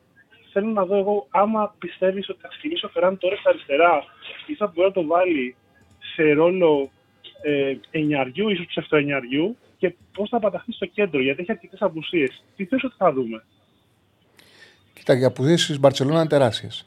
Ναι. Τεράστιες, δηλαδή είναι πάρα πολύ σημαντικές. Λείπει ο Λεβαντόσκι, λείπει ο Ντε Γιονγκ, λείπει ο Ραφίνια, λείπει ο Πέδρι, λείπει ο Σέρτζι Ρομπέρτ, ο Ρομπέρτο, λείπει και ο, ε, και ο Κουντέ. Είναι απουσίες σε όλους τους χώρους, σε όλους τους ρόλους. Ναι. Αναγκαστικά θα μοιράζονται τη θέση του ψεύτικου εννιαριού ο Φέληξ με τον ε, Φεραντόρες. Θα το μοιράζονται. Δηλαδή αυτό που είπες, εγώ πιστεύω θα δούμε και τα δύο. Δηλαδή θα δούμε και τον Τόρες να βγαίνει στα αριστερά, θα βλέπουμε και τον Τόρες να γίνεται ψεύτικο εννιάρι. Θα το α- θα αναλάσει με τον Φέληξ γιατί πάνω κάτω αυτό κάνουν. Ναι, ναι. Και εγώ- Παίρνει, εγώ αυτό παίρνει ο περιμένω. μικρός, ο Γιαμάλ παίρνει την πλευρά και οι άλλοι δύο αναλάσουν, εναλλάσσονται για να κάνουν και τις δημιουργίες με την πίσω γραμμή. Φυσικά είναι τεράστια ευκαιρία της Ρεάλ να κερδίσει, να αξιοποιήσει το ότι είναι τρομακτικές οι απουσίες της Μπαρσελόνα. Είναι και σε καλύτερη κατάσταση η Ρεάλ. Έχει ταχύτητα με τους δύο Βραζιλιάνους και τον Μπέλιχαμ από πίσω ουσία. Ξεκάθαρα είναι φαβορή η Ρεάλ τεράστιο. Ωραία. Και μια τελευταία ερώτηση σχετικά με το El Clásico, ε, Τσάρλι. Θεωρείς, γιατί εγώ έτσι το βλέπω να σου πω την αλήθεια, θεωρείς ότι θα ήταν πιο σοφό από, με, από πλευράς Ρεάλ, ίσως να, να μην ξεκινήσει με τον Χωσελού και να πάει ο Ροντρίκο στη θέση τη κορυφής και να παίξει δεξιά ο Βαλβέρδε, ή θεωρείς ότι θα ήταν πιο συνετό να παίξει ο Χωσελού στη θέση του Σεντερφόρ και μάλλον ο Βαλβέρδε να παίξει την παλιά του θέση που είναι κρατά στο κέντρο; Νομίζω ότι δεν θα το αλλάξει ο Αντζελότη. Θα πάει με τους δύο Βραζιλιάνους Βινίσιος και Ροντρίγκο και πίσω τους ο Μπέλιχαμ και θα χτυπήσει με τη ταχύτητά τους. Δεν νομίζω ότι θα το αλλάξει. Θα κρατήσει δηλαδή αυτό τον ε, ρόμβο που όταν κερδίζει του λένε του Αντζελότη τι μάγος είσαι, πώς βοηθάς τον Μπέλιχαμ. Και όταν δεν κερδίζεις, του κάνουν κριτική ότι δεν έχεις ε, παίκτες άκρα. Ναι. Έτσι γίνεται πάντα με τους προπονητές. Αλλά νομίζω ότι, αυτός, ότι ειδικά για αυτό το ματ να έχεις τους Βραζιλιάνους, τους γρήγορους ε, μπροστά, θα το αξιοποιήσει ο η Real. Άρα βλέπεις Χοσέλου στην κορυφή και τους δύο Βραζιλιάνους στα άκρα. Όχι, όχι, βλέπω ο Ροντρίγκο Τζούνιορ μπροστά και τον Μπέλιγχαμ από πίσω τους. Α, δηλαδή ο, μάλιστα. Οκ. ο Φόρ δηλαδή, ο Φόρ δηλαδή θα είναι ο Μπέλιχαμ. Ο Μπέλιχ. Οκ, κατάλαβα. Θα Υπέροχο. παίζει από πίσω τους, αλλά αυτό θα είναι κάθετο που θα πηγαίνει σε εκτελέσεις όταν Ναι. δεν είναι χώρου. Γιατί μα- με, με αυτή τη λογική, όταν χτυπάει στο χώρο η Ρεάλ, κάνει επιθέσεις όπως το πρώτο γκολ που έβαλε προχτές με τους δύο Βραζιλιάνους. Ναι, όταν ναι. όμω όταν όμως ο αντίπαλος επιστρέφει, ο παίκτης που έρχεται πρόσωπο να εκτελέσει είναι ο Μπέλιγχαμ.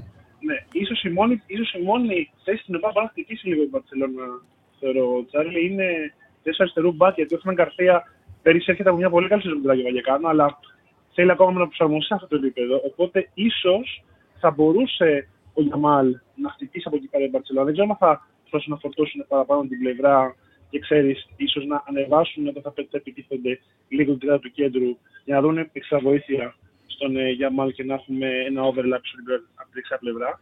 Αλλά πιστεύω θα έχει ενδιαφέρον. Μπορεί να γίνει, δεν ξέρω αν το πιστεύεις εσύ, αλλά. Νομίζω, θεωρώ ότι- ναι. νομίζω χωρίς να είμαι σίγουρος ότι θα παίξει ο Καμαβιγκά. Για τον λόγο που λες. Ναι, Όχι ναι. βέβαια ότι. Γιατί ε, ρωτάει και ο κόσμος, μου στέλνει ένας φίλος άποψη για τον Γιαμάλ. Ε, είναι ένα εκπληκτικό ταλέντο, πολύ καλό Ναι. Εντάξει. ο ένας μέναν. Εντάξει, τώρα η τρίπλα του ένας μένα σε αυτή την ηλικία είναι εκπληκτική, πραγματικά. Ναι, είπα, Πραγματικά ναι, θα είναι εκπληκτική. Και πολύ καλό ball, ball control βασικά επίσης. Ναι, ναι, ναι. ναι. Ναι. ναι. Και, ε, μπε- και μπαίνει στη φάση. Δηλαδή πάρα πολλές φορές μπαίνει και στην περιοχή, πατάει περιοχή.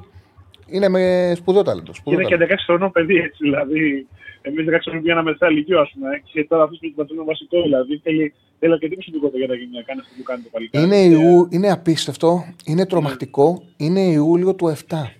Αυτό. Είναι πιο τρομακτικό. σωστά. Ιούλιο Ναι. του 7. Είναι- δηλαδή δεν είναι 16, είναι 16. Δηλαδή δεν είναι 16 και θα γίνει σε ένα μήνα 17. 10. Είναι Ιούλιο του 7. Θα γίνει δηλαδή 17, θα γίνει τον Ιούλιο. Ξεκίνησε, δηλαδή, φαντάσου, γεννήθηκε όταν εσύ ξεκίνησες να κάνεις εκπομπές όπως είπες πριν με τις ε, τηλεφωνικές γραμμέ. Εκείνη τη χρονιά. Ακριβώς. Είναι άμα το σκεφτείς λίγο τον παραλυσμό. Είναι κάπως έτσι. Ε, έγινε. Λοιπόν, Τσάλι μου να μην σε κρατάω άλλο. Καλή συνέχεια, καλή επιτυχία. Ξέρεις, είπα να τα πω σήμερα γιατί θα έχει προλογικά σχολιασμό για τα μάτια των ελληνικών ομάδων. Οπότε είπα ξέρεις, να σε πάρω να σου πω τα δικά μου τώρα, να αναλύσω τα Καλά ισπανικά για να, Καλά για, να, για να αφήσω χώρο στου επόμενους αύριο. Λοιπόν, Καλά καλή, έκανες. συνέ- Καλά έκανες. καλή συνέχεια, θα τα πούμε σύντομα. Φιλιά Σε μου. ευχαριστώ πάρα πολύ, φίλο μου. Σε ευχαριστώ πάρα πολύ. Ωραία συζήτηση. Λοιπόν, να πούμε πάντως ότι είναι μεγάλη επιτυχία που έχουμε τέσσερις ομάδες στην Ευρώπη, ξεκάθαρα, φίλε μου. Ε, και μπορούν όλες για την νίκη. Είμαστε ένα κράτος στο όριο της στοχοποίησης και παίζουμε αγγλικές, γαλλικές και λέμε ότι μπορούμε, λέει ο φίλος, ο οποίος σου αρέσει να υπογράφει σαν χανούμαρο. Μάλιστα, ο καθένας έχει την τρέλα του. Λοιπόν. Ναι, τι λέει ο φίλος, έτσι απλά να το διαβάσω περίεργα ε, τα προγνωστικά του, ο από πάνω. Μαρσέη Γκάε Κάσο ημίχρονο χ τελικό. Αμπερντίν Πάο γκολ γκολ. Παναθηναϊκός Ρεν Άσο χ και άντερ 3,5. Ολυμπιακός ε, West Ham γκολ γκολ. Μάλιστα. Και το Πολ τι λέει; Ε, Το Πολ μέχρι στιγμής ε, έχει συγκεντρώσει 700 ε, ψήφους σχεδόν. Ποια ομάδα θεωρείται ότι θα κερδίσει απόψε; ΠΑΟΚ 36%, Παναθηναϊκός 34%, ΑΕΚ 19%, Ολυμπιακός 11%. Θυμίζω ότι την προηγούμενη εβδομάδα η ομάδα που δίνανε μεγαλύτερο ποσοστό, μικρότερο ποσοστό να κερδίσει ήταν ο Πάοκ που ήταν η μόνη που κέρδισε. Έτσι δεν είναι, Στέφανε; Ε, με την Άιντραχτ. Στο αντίστοιχο πόλ που είχαμε κάνει, μία ομάδα έχει κερδίσει την προηγούμενη εβδομάδα, δεν έχασε καμία βέβαια. Την προηγούμενη εβδομάδα, την προηγούμενη αγωνιστική, συγγνώμη. Μία ομάδα έχει κερδίσει, δεν έχασε καμία βέβαια.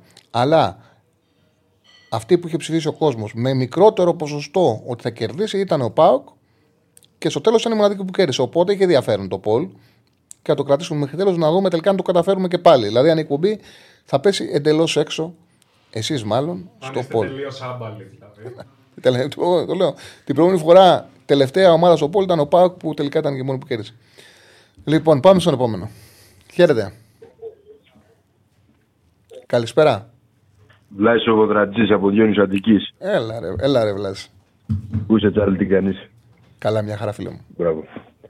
Ε, σήμερα για το μάτς ε, δεν ελπίζω και πολύ. Νομίζω λέει, αν πάρει ο Ολυμπιακός μια ισοπαλία σήμερα, γιατί εντάξει στην Αγγλία πιστεύω θα χάσει, κέρδος θα είναι.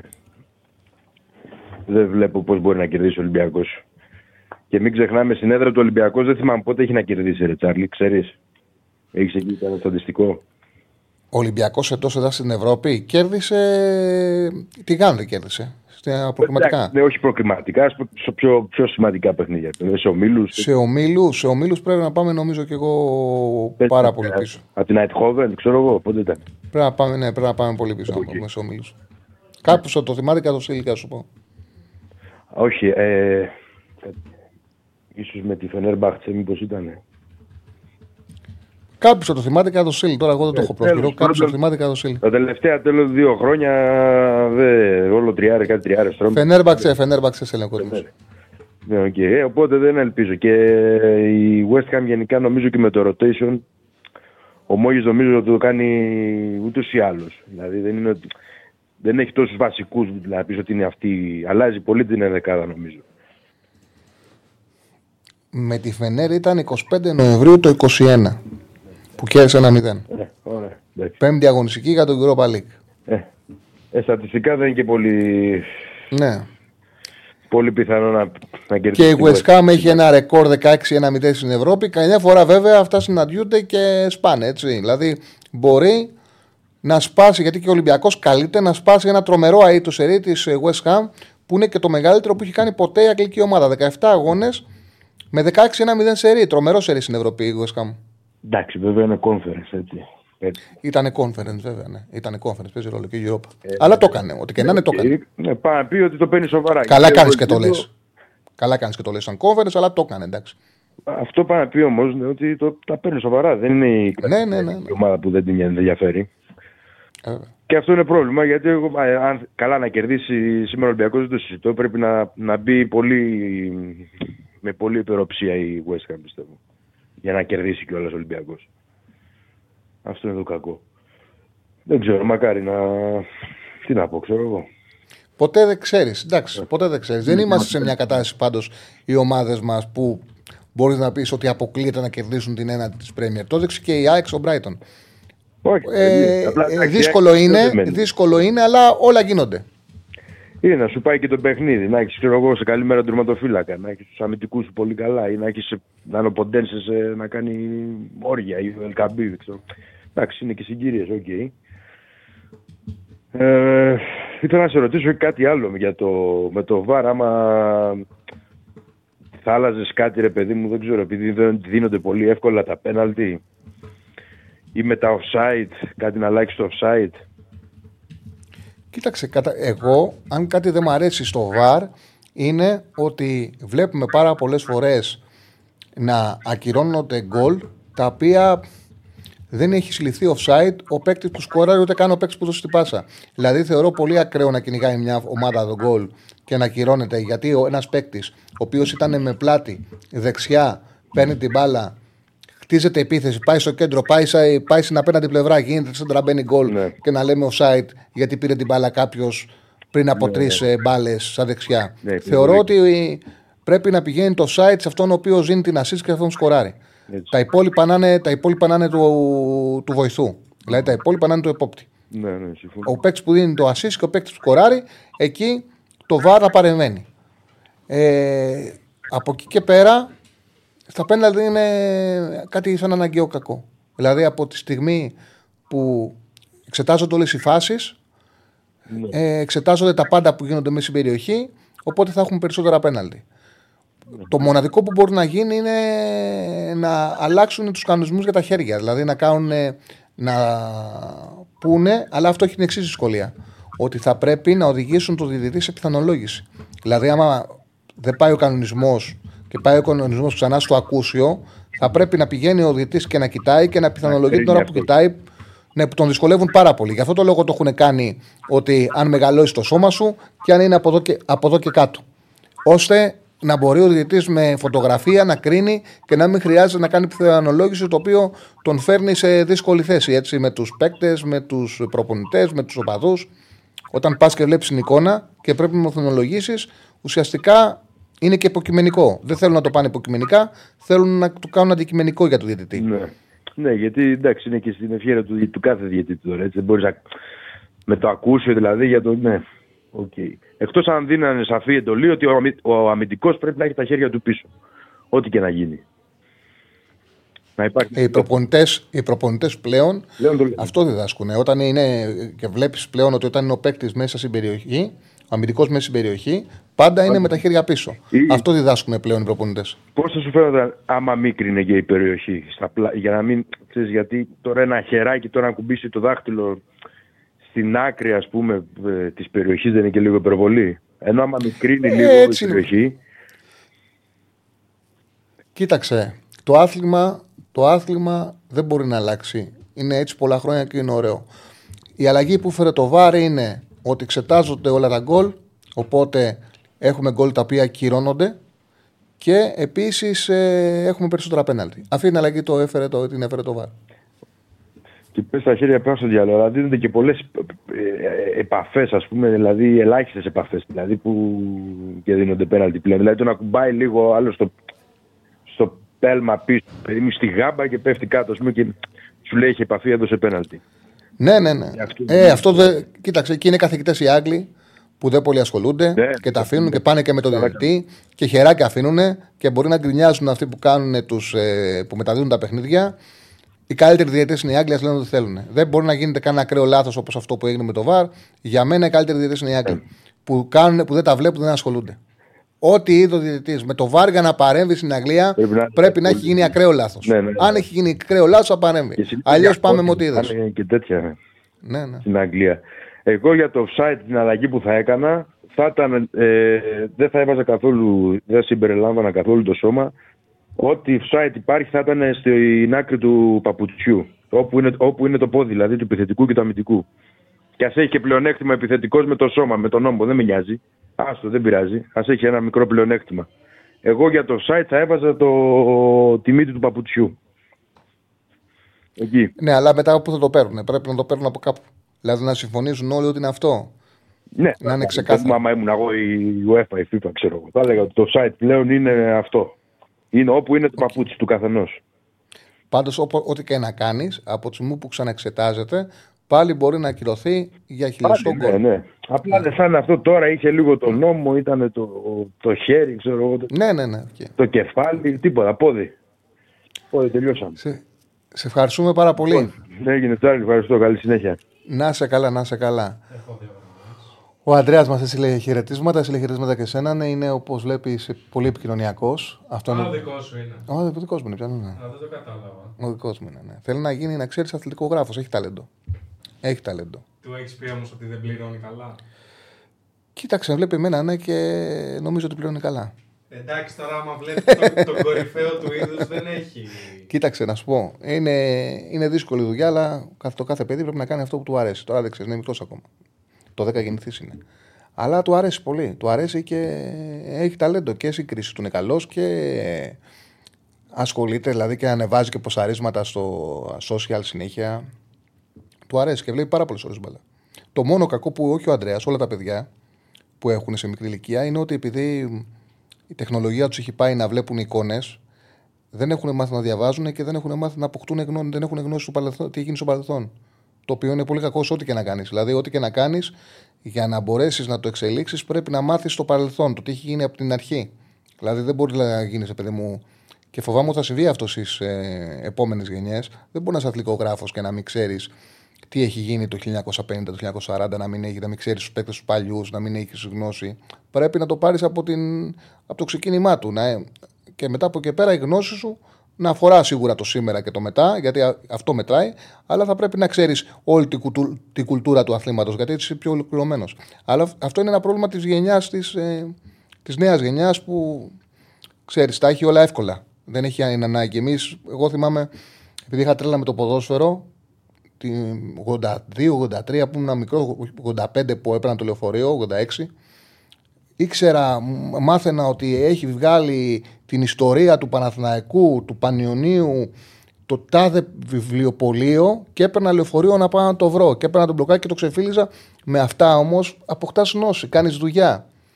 Αυτά δεν υπάρχουν πλέον. Δεν είναι, ανήκουν στο παρελθόν. Λοιπόν, πάμε στον επόμενο. Χαίρετε. Χαίρετε. Λοιπόν, πάμε στον επόμενο. Χαίρετε. Καλησπέρα. Έλα, Τσάρλι. Έλα, φίλε. Κώστας από Θεσσαλονίκη. Δυστυχώς δεν είμαι η Αναστασία. Ζητάω συγγνώμη, παιδιά. Έλα, Κώστα. Καλησπέρα. Γεια σου, Στέφανε Πεχτάρα. Κάντε όλοι like. Πού είμαστε εκεί, Κάντε όλοι like. Πού βρισκόμαστε; 300 like έχουμε αυτή τη στιγμή. Το poll το έχουν απαντήσει 930 άτομα, οπότε θα περίμενα τουλάχιστον 500 like να έχουμε. Πάμε να τα φτάσουμε, παιδιά. Κάντε όλοι like. Να χαρώ εγώ. Λοιπόν, Τσάρλι, ε, να ξεκινήσω με λίγο Champions League από χθες. Είδα το μάτι το οποίο ήταν στην τηλεόραση και όπως λέγαμε για το πόσο κακή ομάδα είναι η, η Manchester του United. Ε, εντάξει, η Μίλαν είναι η ντροπή του Μιλάνου, είναι πολύ κακό αυτό που παρουσιάζει. Ήτανε Ε, πάρα εντάξει, πολύ χτε ήταν τόσο χάλια. Χτε ήταν τόσο κακό μάτς. Δεν παίζει τόσο άσχημα όπως έπαιξε χτε. Χτε ήταν όντως. Ε, δεν της πήγε καθόλου το μάτς.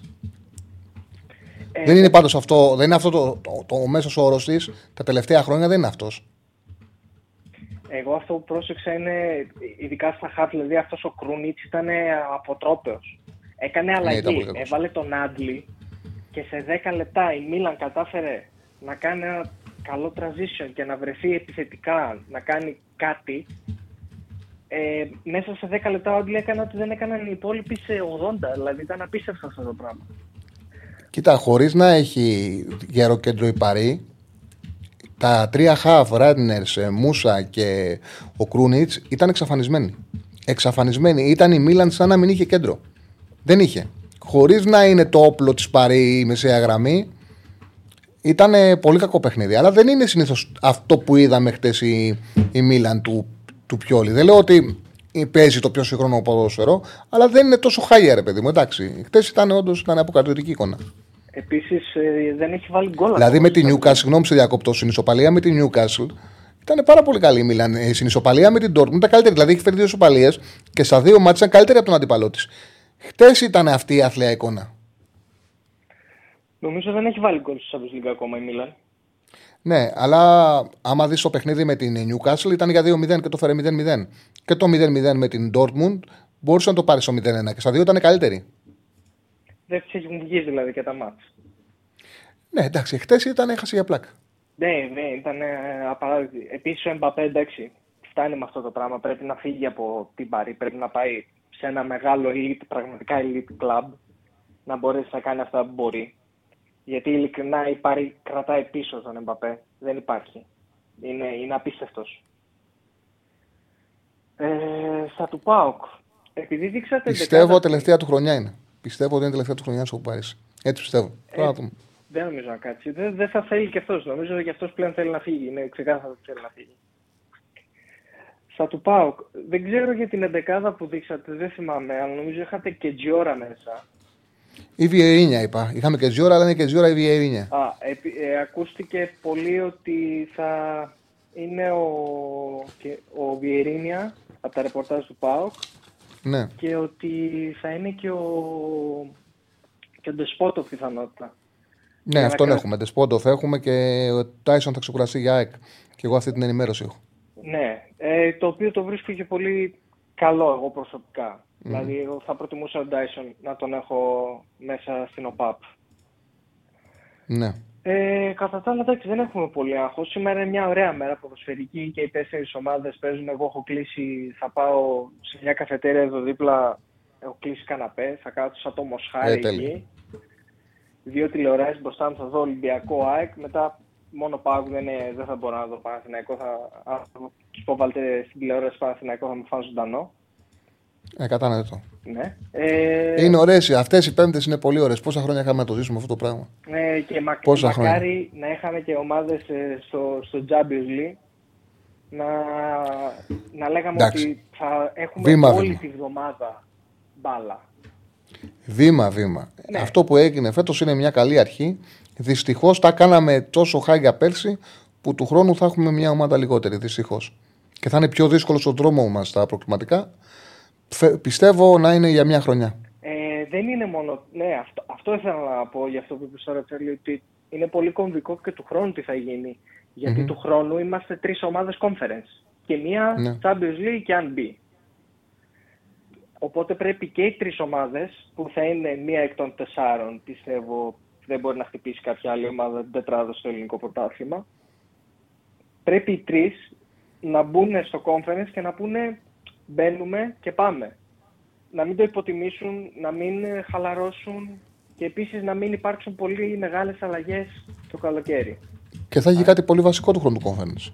Αυτοί που θα ξεκινήσουν, αυτοί που θα τελειώσουν. Όπως και στο Europa. Δηλαδή, τι σαχλαμάρα κάνανε οι ομάδες μας πέρσι. Ε; Όπως και στο Europa. Αυτοί που θα ξεκινήσουν, αυτοί που θα τελειώσουν. Θα είναι άλλη χρονιά η επόμενη και νομίζω ότι και οι τρεις πρέπει να βάλουν σαν στόχο, όπως το λες, τον κόφερε να πάνε μακριά. Ε, πιστεύω ότι και οι τρεις θα μπορούν άνετα να είναι στους 16 του χρόνου, αν πάρουν σοβαρά το conference. Ναι, ναι, ναι. Και οι τρεις. Και γιατί όχι να. και μία από τις τρεις να το διεκδικήσει να το πάρει κιόλας. Δηλαδή δεν έχουμε να ζηλέψουμε κάτι από τις ομάδες που το έχουν πάρει ως τώρα. Οκ, okay, West Ham και η Ρώμα μπορεί να είναι καλή πάνω. Αλλά ένας καλή πάνω σε ένα μάτς μπορείς να το καλύψεις, μπορείς να το παίξεις, μπορείς να το παλέψεις. Δεν είναι κάτι ακατόρθωτο. Ναι. Αυτά από μένα, Τσάρλι. Πάω εδώ να βγάλω τον πόνο μου που πήρα το καινούριο FIFA και αποφάσισα να κάνω καριέρα με την κολομάδα τη Leeds. Μου, μου, μου έχει βγάλει την πίστη. Πού στο manager παίζεις; Ε, FIFA, FIFA. Άμα, άμα παίξω Α, FIFA. manager θα, θα χάσω το φως, θα με ξεχάσει ο ήλιος. Ε, το αποφεύγω. Συνειδητά. Σε ευχαριστώ πολύ. Καλά να περάσεις σήμερα. Να είσαι καλά, Τσάρλι. Να είσαι καλά. Κάντε like. Πού βρισκόμαστε επίσης από like? Ε, φτάσαμε τα 374 like αισίως. Οπότε πάμε να ανέβουμε, πάμε να φτάσουμε τα 500. Είναι πολύ σημαντικό για εμάς. Αν κάνετε like βοηθάτε να αποβάλουμε την τοξικότητα από το ελληνικό ποδόσφαιρο. Γιατί η εκπομπή γίνεται γνωστή. Σε αυτή την εκπομπή δεν αναπαράγουμε τοξικότητα. Οπότε βοηθήστε μας για να αποβάλουμε την τοξικότητα. Έτσι πρέπει να το σκέφτεστε. Ευχαριστούμε πολύ, Σαβάνε. Τα πες ωραία. Λοιπόν, πάμε στον επόμενο. Χαίρετε. Η απόφαση μέχρι το Σαββάτο το μεσημέρι θα βγει. Η εκδίκαση ολοκληρώθηκε μέχρι το Σαββάτο το μεσημέρι θα βγει η απόφαση. Χαίρετε, φίλε. Καλησπέρα. Καλησπέρα. Μπα. Έχουμε άλλον; Όχι. Ωραία. Λοιπόν, να σου φίλο. 2-10-22-05-4-4-4. Αυτή τη στιγμή οι γραμμές ε, είναι άδειες. Οπότε όσοι προσπάθησαν νωρίτερα και είχαμε άλλον, τώρα μπορεί να καλέσετε να βγείτε κατευθείαν στον αέρα της εκπομπής. Ακόμα κοιτάω συνέχεια στο site. Είναι 6 και μισή, είναι μία ώρα και 10 λεπτά και 15 λεπτά από το παιχνίδι. 11 δεν έχουν βγει. Ε, σιγά σιγά σε λίγο.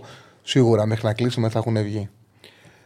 Ε, πώς πάει το πόλ μας; Λοιπόν, Το πόλ μας. Ε, η ερώτηση είναι ποια ομάδα θεωρείτε ότι θα κερδίσει απόψε. Μέχρι στιγμής έχουν ψηφίσει κάτι περισσότερο από 1050 άτομα.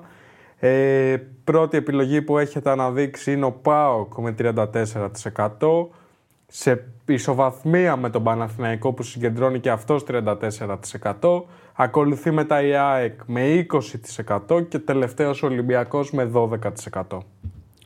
Για το φίλο που ρωτάει για την ε, Χιρόνα μια γνώμη, ε, πάρα πολύ γρήγορη ομάδα, πολύ σύγχρονη η επιθετικότητά της, πολύ, ε, σκοράρει, έχει διαστήματα που σε 15-20 λεπτά βγάζει, μπορεί να βγάλει και 5 ευκαιρίες, τη μία μετά την άλλη. Το θηρίο μπροστά ο Ντόφμπιακ δεν παίζεται εύκολα, αλλά είναι πολύ καλός και ο Σάβιο που ξεκινάει από τα αριστερά. Γενικά είναι πολύ κακό ο Γκαρσία στον άξονα, είναι πολύ καλή ομάδα. Πολύ καλή ομάδα η Χιρόνα. Δεν ξέρω αν θα κρατηθεί στη τετράδα, αλλά Ευρώπη θα βγει. Εντάξει, μπορεί να ξεφύγει η τετράδα. Νομίζω ότι η Σουσιάδα είναι σκληρή ομάδα, τη- το ξέρει το πρόθυμα καλά. Αλλά τη μάχη θα τη δώσει. Γιατί, ο- ξέρετε, καμιά φορά έχει σημασία πώ παίρνεις αποτέλεσμα. Μπορεί να πάρεις αποτέλεσμα, να δέχεσαι πίεση, να έχεις μια ρέντα, ένα διάστημα να σου βγαίνουν τα αποτελέσματα. Είναι άλλο πράγμα να μπορέσεις μέσα από τη δική σου επιθετικότητα να χτίζεις την άνοδό σου, τη βελτίω, την βελτίωσή σου.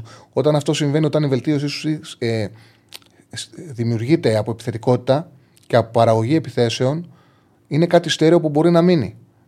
Ενώ όταν βλέπεις κάποιες ομάδες όπου δέχονται πάντο, πάντοτε παραπάνω φάσεις, τη ασκείται πίεση, αλλά αντέχουν, μπορεί να δείχνουν μια νοοτροπία, μια προσωπικότητα, αλλά ο χρόνος δεν μπορεί να είναι μαζί τους. Δεν μπορεί μόνιμα να σε απειλεί ο αντίπαλος και να παίρνει αποτελέσματα. Ε, λοιπόν, ο Πόνσε λέει ο φίλος δυστυχώς σημίζει Ολιβέηρα. Ε, ε, να δούμε κάτι μήπως σήμερα θα πάρει την ευκαιρία του. Χρειάζεται η ΑΕΚ να βγει μπροστά ο Πόνσε γιατί έχει μείνει μόνος. Ο Σάβιο λέει ο φίλος το Α και το Μέγα της ομάδας είναι πολύ καλός παίκτης. Πολύ καλός παίκτης. Λοιπόν, ο αγώνας ε, Μαρσέη ΑΕΚ θα είναι μια γιορτή και αυτό θέλουμε στο ποδόσφαιρο γενικά. Όχι αυτά τα καλοκαιρία του Καρεσκάκη στην Κυριακή. Εντάξει, τώρα αυτό έτυχε να είναι και αδελφοποιημένοι οπαδοί των δύο ομάδων, έτσι. Λοιπόν, εδώ, ναι, το Ρίτσαρτ δεν τον έχουμε δει καθόλου. Θα παίξει, λέει, μετά τα Χριστούγεννα ο, ο Ρίτσαρτ. Δεν τον έχουμε δει καθόλου. Ε, παίζει ρόλο που. Εντάξει, είναι ο παίκτης του προπονητή ο Κίνη. Είναι μια μεταγραφή την οποία την έχει κάνει ο, ο Μαρτίνεθ και τον εμπιστεύεται. Δείχνει συγκεκριμένα πράγματα, όχι πάρα πολλά ο Κίνη, αλλά του είχε εμπιστοσύνη ο Μαρτίνεθ. Έπαιξα χ2 την ΑΕΚ 3,5 απάντα θα πάω πληρωθώ από τώρα. Ε, όχι, εντάξει. 3,5 χιλιάρικα εννοεί. Ναι, ναι. Λοιπόν, χαλαρά έπαιξε. Χαλαρά. Αδερφοποιημένοι είναι οι οπαδοί, όχι οι ομάδες. Η Μαρσέη πάει καθαρά. Καλά, εννοείται, δεν είπε κανένας αντίθετο. Οι οπαδοί είναι αδερφοποιημένοι. Εννοείται. Και η ΑΕΚ και η Μαρσέη θα παίξουν πάρα πολύ δυνατά. Πάρα πολύ δυνατά. Δεν έχει καμία σχέση. Απλά θα είναι ένα ωραίο κλίμα στην ε, ξέδρα, στο βελοντρόμ. Και είναι πολύ σημαντικό να πετυχαίνει καλό κλίμα στο βελοντρόμ. Έτσι. Πολύ σημαντικό. Είναι η ατμόσφαιρα που κάνουν ε, οι φίλοι της Μαρσέη. Είναι πολύ δύσκολη. Θυμηθείτε τι έγινε όταν μπήκε. Ε, όταν ξεκίνησε ο Ματσό Μαθηναϊκό, δεν μπορούσες να το αντιμετωπίσεις αυτό το πράγμα που κάνανε οι οπαδοί τη Μαρσέη. Είναι δύσκολη έδρα. Είναι καλό για την ΑΕΚ που θα την έχει κάπως πιο. θα υποστηρίξουν την ομάδα τους, αλλά που θα την έχει κάπως πιο ήπια. Ποιο μάτσα προτείνεις σε ένα Παναθηναϊκό να δει, ΑΕΚ ή Ολυμπιακό, και τα δύο μάτσα είναι σπουδαία, τι να σου πω. Ε, πάντα είναι πιο ελκυστικά τα εκτός έδρας των ομάδων, γιατί βλέπεις ένα άλλο γήπεδο, βλέπεις ατμόσφαιρα, βλέπεις κάτι διαφορετικό, αλλά και τα δύο μάτσα είναι σπουδαία.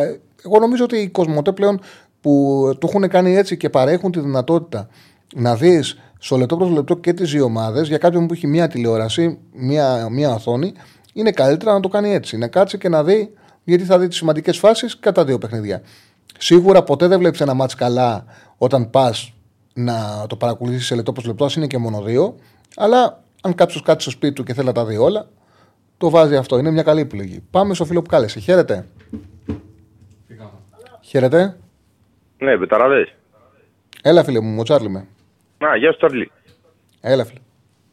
Για να πω για την ΑΕΚ δύο πραγματάκια πήρα. Mm-hmm.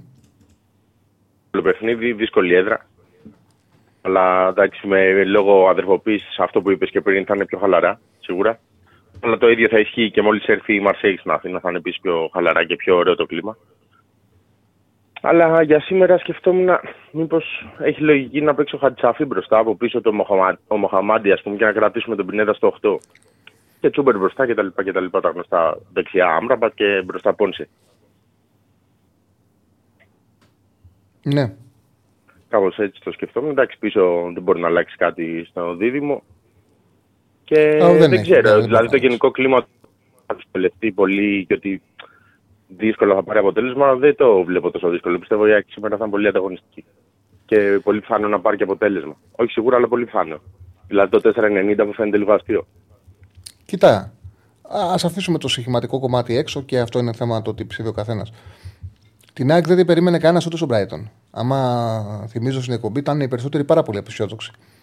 Βέβαια, Ε, ναι, εντάξει. Λόγω αμυντικού όταν πλήρου. είπε την 11 ο Αλμέιδα και ε, ακού, άκουσε ο κόσμος θα παίξει ο, ο, ο Γκατσίνοβιτς και ο Γκαρσία, κατευθείαν υπήρξε ενθουσιασμός. Κατευθείαν υπήρξε ενθουσιασμός. Τώρα δεν έχετε τις επιλογές. Δεν έχετε τις επιλογές ο Γκαρσία. Δηλαδή, ο Αλμέιδα του λείπει πάρα πολύ. Του λείπει πάρα πολύ ο Γκαρσία. Του λείπει πάρα πολύ ένας παίκτης της δημιουργίας σαν τον Γκατσίνοβιτς.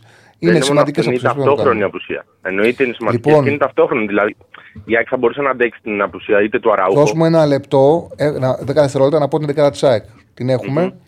Στάνκοβιτς κατά τα δοκάρια, Σιντιμπέ δεξιά, Χατσαφή αριστερά. Χατσαφή και όχι Μουχαμαντή αριστερά τελικά επέλεξε ο Αλμίδα. Β' μου κουντί. Σιμάνσκι Γιόνσον, Μανταλός Αμραμπάτ Πινέδα Τσούμπερ. Ούτε Ελίασον, όπως είπε ο φίλος, ένας φίλος στην εκπομπή από την Κέρκυρα, ότι τον Ελίασον το κρατήσει για να τον ρίξει με τη ταχύτητά του στο δεύτερο μήκρο, ούτε Πόνσε όπως λέγαμε στην εκπομπή. Το λέγαμε στην εκπομπή, από χτες το έλεγα, ότι εγώ περιμένω, δεν ακούω για Πογέρ και τέτοια, για Πόνσε και τέτοια, περιμένω Τζούμπερ στην κορφή της επίθεσης. Γιατί αυτό το ματ ξέρει ο Αλμίδα ότι το Σέντερ Φόρ θα τον έχει σέντρα. Το ξέρει αυτό. Είδε το μάτς με την Brighton πόσο λειτουργήσε τον Γκαρσία. Δεν μπορεί να μου βάλει τον πόνο από την αρχή εκεί. Και πολύ σωστά έκανε, πήγε με τον Τζούμπερ στην κορφή της επίθεσης. Οπότε ξαναλέω την δεκάδα. Στάνκοβιτς, δεξιά σε την αριστερά Χατσαφή, β' μου κουντί, Σιμάνσκι Γιόνσον στον άξονα και Μάνταλος στο χαφ.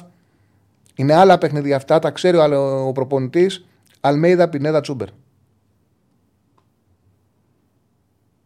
Έλα, φίλε. Α, πολύ ωραία η εντεκάδα. Τώρα με τον Τσούμπερ, εντάξει, οκ. Σπάνια ένας προπονητής πάει κόντρα στη φόρμα και ο Τσούμπερ, ειδικά στα εκτός έδρας στα ευρωπαϊκά, είναι ορισμός της φόρμας. Τον ακούω να μπει μπροστά. Αλλά θα ήθελε και τον Πόνσε μπροστά. Δηλαδή και αυτό στον Brighton έδειξε ότι είναι για τα μεγάλα μάτς. Μόνος του έφτιαξε τη φάση. Άμα θυμάστε Τον πριν και έβαλε, παλιά. τον έβαλε στο τελευταίο κομμάτι του αγώνα. Άλλος αλλαγή, και εγώ πιστεύω σαν αλλαγή ο Πόνσε μπορεί να βοηθήσει περισσότερο από ό,τι στο ξεκίνημα. Και εγώ, Μα και και αυτό εγώ το ήθελε να πιστεύω κάνει αυτό. τον Γκαρσία. Και αυτό ήρθε να κάνει με τον Γκαρσία. Και να τελειώσω απλά αυτό που έλεγα πριν, ότι το δύσκολο είναι η ταυτόχρονη απουσία. Δηλαδή και τον Αραούχο μόνο του μπορούσε να τον διαχειριστεί ο Αλμέδα και τον Γκαρσία μόνο του και τον Κατσίνο μόνο του. Αλλά και οι τρεις αυτές απουσίες ταυτόχρονες, δηλαδή άμα έλειπε και πριν, θα μιλάγαμε για τους τέσσερις καλύτερους παίχτε είναι, είναι μόνο αυτή τη δυσκολία βλέπω. Κατά τα άλλα, είμαι πολύ αισιόδοξος. Να δούμε. Να δούμε. Αυτό.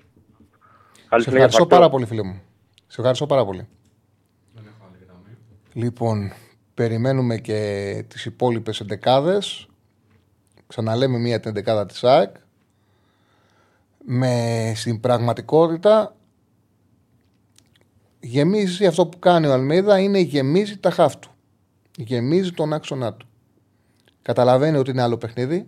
Καταλαβαίνει ότι ξέρει πάρα πολύ καλά ότι δεν θα παίξει ο Πόνσε στο όριο της περιοχής. Ο Σέντερ Φορ θα παίζει στη σέντρα.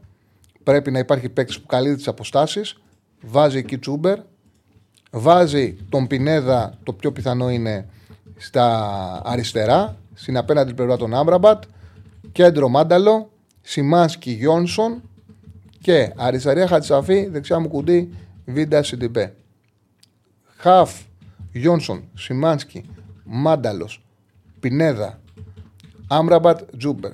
Στην πραγματικότητα είναι τακτική με έξι χαφ. Έχει εξάδα χαφ. Να μπορέσει να πάρει όσο γίνεται τον έλεγχο, όσο γίνεται πιο κοντά οι γραμμές και όσο γίνεται να καλυφθεί η απόσταση. Θα δούμε το τι θα βγάλει αυτή η επιλογή του Αλμίδα. Πάμε στον επόμενο φίλο. Χαίρετε. Λοιπόν, Έλα, Τσαπλή. χαίρετε. Έλα, φίλε μου. Τι κάνεις, φίλε μου; Έχουμε και δεκάδα του Ολυμπιακού. Μισό λεπτό Την να πούμε και έχω. την δεκάδα του Ολυμπιακού. Πάμε με, τρία, με, τρι, με τρεις χαφ. Και Αλεξανδρόπουλο και Έσε και το ο Καμάρα. Και Καμαρά. Πασκαλάκη, Ζοντινέη, Ρέτσεο, Ορτέγκα. Ρέτσος, Παρόζο, Ορτέγκα. Η τριάδα που πες Καμαρά, Αλεξανδρόπουλος, Έσε. Φορτούνης, Ποντένσελ, Καμπί. Ε, Καμπί θα σκοράρει πρώτο σκόρερ. Δώρο. Όπως περιμέναμε η δεκάδα του Ολυμπιακού, Ορτέγκα επέλεξε στα αριστερά. Τριάδα στο κέντρο που το έλεγε λογική για να καλύψει και τον Παρόζο. Φορτούνης, Ποντένσελ, Καμπί. Πάμε να δούμε. Πώς σου φαίνεται η δεκάδα. Αναμενόμενη κατά την άποψή μου δεν μπορούσε να πάει με 4-2-2-2. Θα ήταν έκπληξη να κρατήσει δύο κεντρικούς χάφ και τέσσερις ψηλά, ειδικά από τη στιγμή που θα παίξει και ο Παρόζο στο, στην άμυνα. Ακόμα περισσότερο από την εικόνα που είχε η ομάδα με τον Παναθηναϊκό. Ήθελε τρίτο χάφ. Νομίζω ότι είναι η καλύτερη δυνατή δεκάδα. Ασφαλώς αυτό βέβαια δεν πιστεύω. έχουν ξαναπέξει και οι τρεις μαζί. Ε, εντάξει. Ε, Κάποια στιγμή θα Αλλά γινόταν. είναι η καλύτερη δυνατή δεκάδα για μένα αυτή τη στιγμή για τον Ολυμπιακό. Τώρα το επίπεδο του τυπάρου είναι ψηλό έτσι. Ε, εννοείται. West Ham, εσύ που βλέπεις πολύ αγγλικό ποδόσφαιρο; Η West Ham είναι τρομερή μεσοεπιθετικά. Τρομερή Έχει μεσοεπιθετικά, κάποια πολύ προβλήματα ταλέντο. πίσω; Πίσω έχει κάποια προβλήματα. Πίσω έχει μεγάλα θέματα και το έλεγα και χτες ότι είναι η τέταρτη χειρότερη άμυνα στις ευκαιρίες που δέχεται βάσει 6 goals. Δέχεται ευκαιρίες για 20 6 goals μέχρι στιγμής. Είναι η τέταρτη χειρότερη επίθεση, ε, ε, επίδοση στη Premier League. Ωραία. Ενώ, μπροστά όμως μπροστά είναι, είναι φωτιά. φωτιά. Και έχουν Είναι- και παιχταράδες. Μα ξηγίνεται. Ο, δεν έχουν παίχτη απ- και στα άκρα, και στα άκρα, από τα άκρα της άμυνας μέχρι την κορυφή της επίθεσης που δεν σκοράρει και δεν δημιουργεί. Όλοι, όλοι σκοράρουν και δημιουργούν όλοι. Έτσι όπως θα λες, γκολ γκολ εύκολο δηλαδή. Δεν θα Έτσι νομίζω, ναι. Έτσι νομίζεις. Σε ακολουθώ πφ, πολλά χρόνια από το Μάτς Μάνι. Μόνο εσένα εμπιστεύομαι. Να είσαι καλά, φίλο. Και κοτσάφτη Φίλιππα παλιά Αργεντινές όταν έπαιζα. Τώρα το έχω σταματήσει, μόνο τη βλέπω. Μ' ακούς; Σ' ακούω, σ' ακούω, σ' ακούω. Καλή εκπομπή να έχεις. Σε ευχαριστώ Καλή πάρα πολύ. επιτυχία στο, στο νέο σου, στη νέα σου προσπάθεια. Να είσαι καλά. Σ' αφήνω να μας δώσεις τα φώτα σου. Χάρηκα πάρα πολύ, φίλε. που Εγώ τα πάμε. χάρηκα. Παναγιώτης. Να είσαι καλά, να είσαι Να καλά. είσαι καλά, Τσαρλί. Τσάου. Γεια σου, φίλε Παναγιώτη. Λοιπόν, ξαναλέω την 11 του Ολυμπιακού. Πασχαλάκης, Ροντινέη, Ορτέγκα Στάκρα. Παρόζο Ρέτσος, Καμαρά Αλεξανδρόπουλος Έσε, Τριάδα στο κέντρο, Φορτούνης Ποντένσε Ελκαμπή. Ε, Ποιος θα μπορούσε να βάλει γκολ στην ΑΕΚ σήμερα, αν βάλει; Κατευθείαν θα έλεγα Τσούμπερ. Κατευθείαν θα έλεγα Τσούμπερ. Είναι, φόρμα, έχει φορ- είναι φορμαρισμένο, είναι στην κορφή της επίθεσης και να δούμε κιόλας, γιατί αυτό τώρα που πες είναι ωραίο, γιατί οι εταιρείες μπορεί να μην έχουν προλάβει να, προσαρμο- να προσαρμοσούν και να έχουν ε, απόδοση Τσούμπερ σαν εκ, εξτρέμ και όχι σαν ε, center for. Είναι πιο εύκολο σαν for να κάνεις γκολ παρά παίζοντας πιο πίσω από τον ε, for. Να δούμε πόσο δίνει anytime goal ο Τσούμπερ. Θες να τους βάλεις μέσα; Εντάξει, δουλειά μας αυτή. Να τους βάζουμε μέσα. Ε, ναι, τι. Πόσο να τους βάλουμε μόνο, δεν έχουν ανάγκη. Ε, λοιπόν. Ε, Τσούμπερ. Anytime Τσούμπερ. Λοιπόν, μισό, μισό, μισό, μισό, μισό, μισό. Τσούμπερ, πού το σου. Ο λίγο μεγάλο της Μαρσέιγ. Πινέδα. Αμραμπάτ, Πινέδα, Μάνταλος, Μπεμπά. Νομιζία, Γιόνσον. Πού τον έχει τον Τσούμπερ γάμο το. Να τον. 4-33. Anytime ο Τζούμπερ. Λοιπόν, Μαντσίνη, Μπερνάρτ αριστερά. Επειδή ο... στα αριστερά, σωστά το πες, στα δεξιά πρέπει να παίξει εξτρέμ. Γιατί είναι ο Τριφέρ. Μετά από εκεί πέρα ήταν καλός ο Μαντσίνη με τον Ολυμπιακό. Εγώ θα βάζα. Ο Μπερνάρ με τον Ολυμπιακό, εγώ θα βάζα πάντως Μαντσίνη. Θα πήγαινα με, με δύο εξτρέμ. Στην Ευρώπη θες ταχύτητα. Ε, αν έχουμε δεκάδα Μαρσέη West Ham, μισό λεπτό παιδιά, να κοιτάξω να δω. Άμα τους έχουν βγάλει. Λοιπόν, δεκάδα Μαρσέη έχουν. Λοιπόν, δεκάδα Μαρσέη. Μπλάνκο, κλό παίζει όπως είπαμε. Μπεμπά, Μπαλέρ, Λόντι, η τετάδα που είπαμε. Ρονζιά, Ρονζιέ, Κοντοκμπία, Χαρίτ. Η τριάδα έχει μια αλλαγή μόνο από αυτές που είπαμε. Μπε- Παίζει ο Κοντοκμπία που τον είχαμε σε παρένθεση. Α, παίζει και ο Βερετού και Βιτίνια Εντιαγέ. Δα, είναι έξω και ο Μπαμεγιάνγκ. Πάει με Βιτίνια επιθετικό φόρ. Ο Λευκός ο ψηλός και ο Εντιαγέ. Έχει Σάρ έξω. Έξω και πάει δηλαδή με 4-3-3. Αυτή η δεκάδα είναι επειδή την, δεν τους ξέρουν, την έχουν μπερδεμένη. Είναι 4-3-3. Είναι Μπλάνκο, είναι Κλό Λόντι, Μπεμπά Μπαλέρδι κεντρικό αμυντικό δίδυμο. Είναι εξάρι ο, ο Κοντοκμπιά, Ροντζιέ εσωτερικός, Βερετού εσωτερικός, Βιτίνια, Εντιαγέ, όχι, Εντιαγέ, Χαρίτ και Βιτίνια. Είναι center for ο Βιτίνια, Εντιαγέ, Χαρίτ, ο Χαρίτ ο οποίος μπαίνει και εσωτερικά σαν δεκάρι, ο Εντιαγέ εξτρέμ, Κοντόκμπια εξάρι, Ρονζιέ και Βερετού. Είναι 4-3-3 δείγμα ότι την, υπο, ε, την υπολογίζει πολύ την ΑΕΚ ο Γκατούζο. Είναι συντηρητική εντεκάδα. Με εξάρι και δύο εσωτερικούς. Στα προηγούμενα μάτση η Μαρσέη έπαιζε 4-2-3-1 με 4 ψηλά. Τώρα βάζει Κοντοκμπία εξάρι, βάζει Ρονζιέ, βάζει Βερετού, 3 αχαφ και πάει σε 4-3-3 με Ντιαγέ, Βιτίνια κορυφή και Χαρίτ. Και δεκάδα West Ham. Ωραία. Κάτσε να βρούμε και τη δεκάδα της West Ham. Στο site του UEFA την βρήκα εγώ. Ε, μισό λεπτό. Ε, γράφτε μου, γράφτε μου γιατί ακόμα, ακόμα δεν έχω δει. Μισό λεπτό. Αυτή είναι. Μισό λεπτό. Να πούμε και την δεκάδα της West Ham. Την έχω, την έχω, την έχω. Με αρεόλα. Αρεολά κατά τα δοκάρια δεν ήταν ο Φαμπιάνσκι δεν πρόλαβε. Ήταν αμφίβολος. Κέρερ δεξιά. Μαυροπάνος ο Κουμπόνα Έμερσον. Πράους Σούτσεκ, όπως λέγαμε χτες.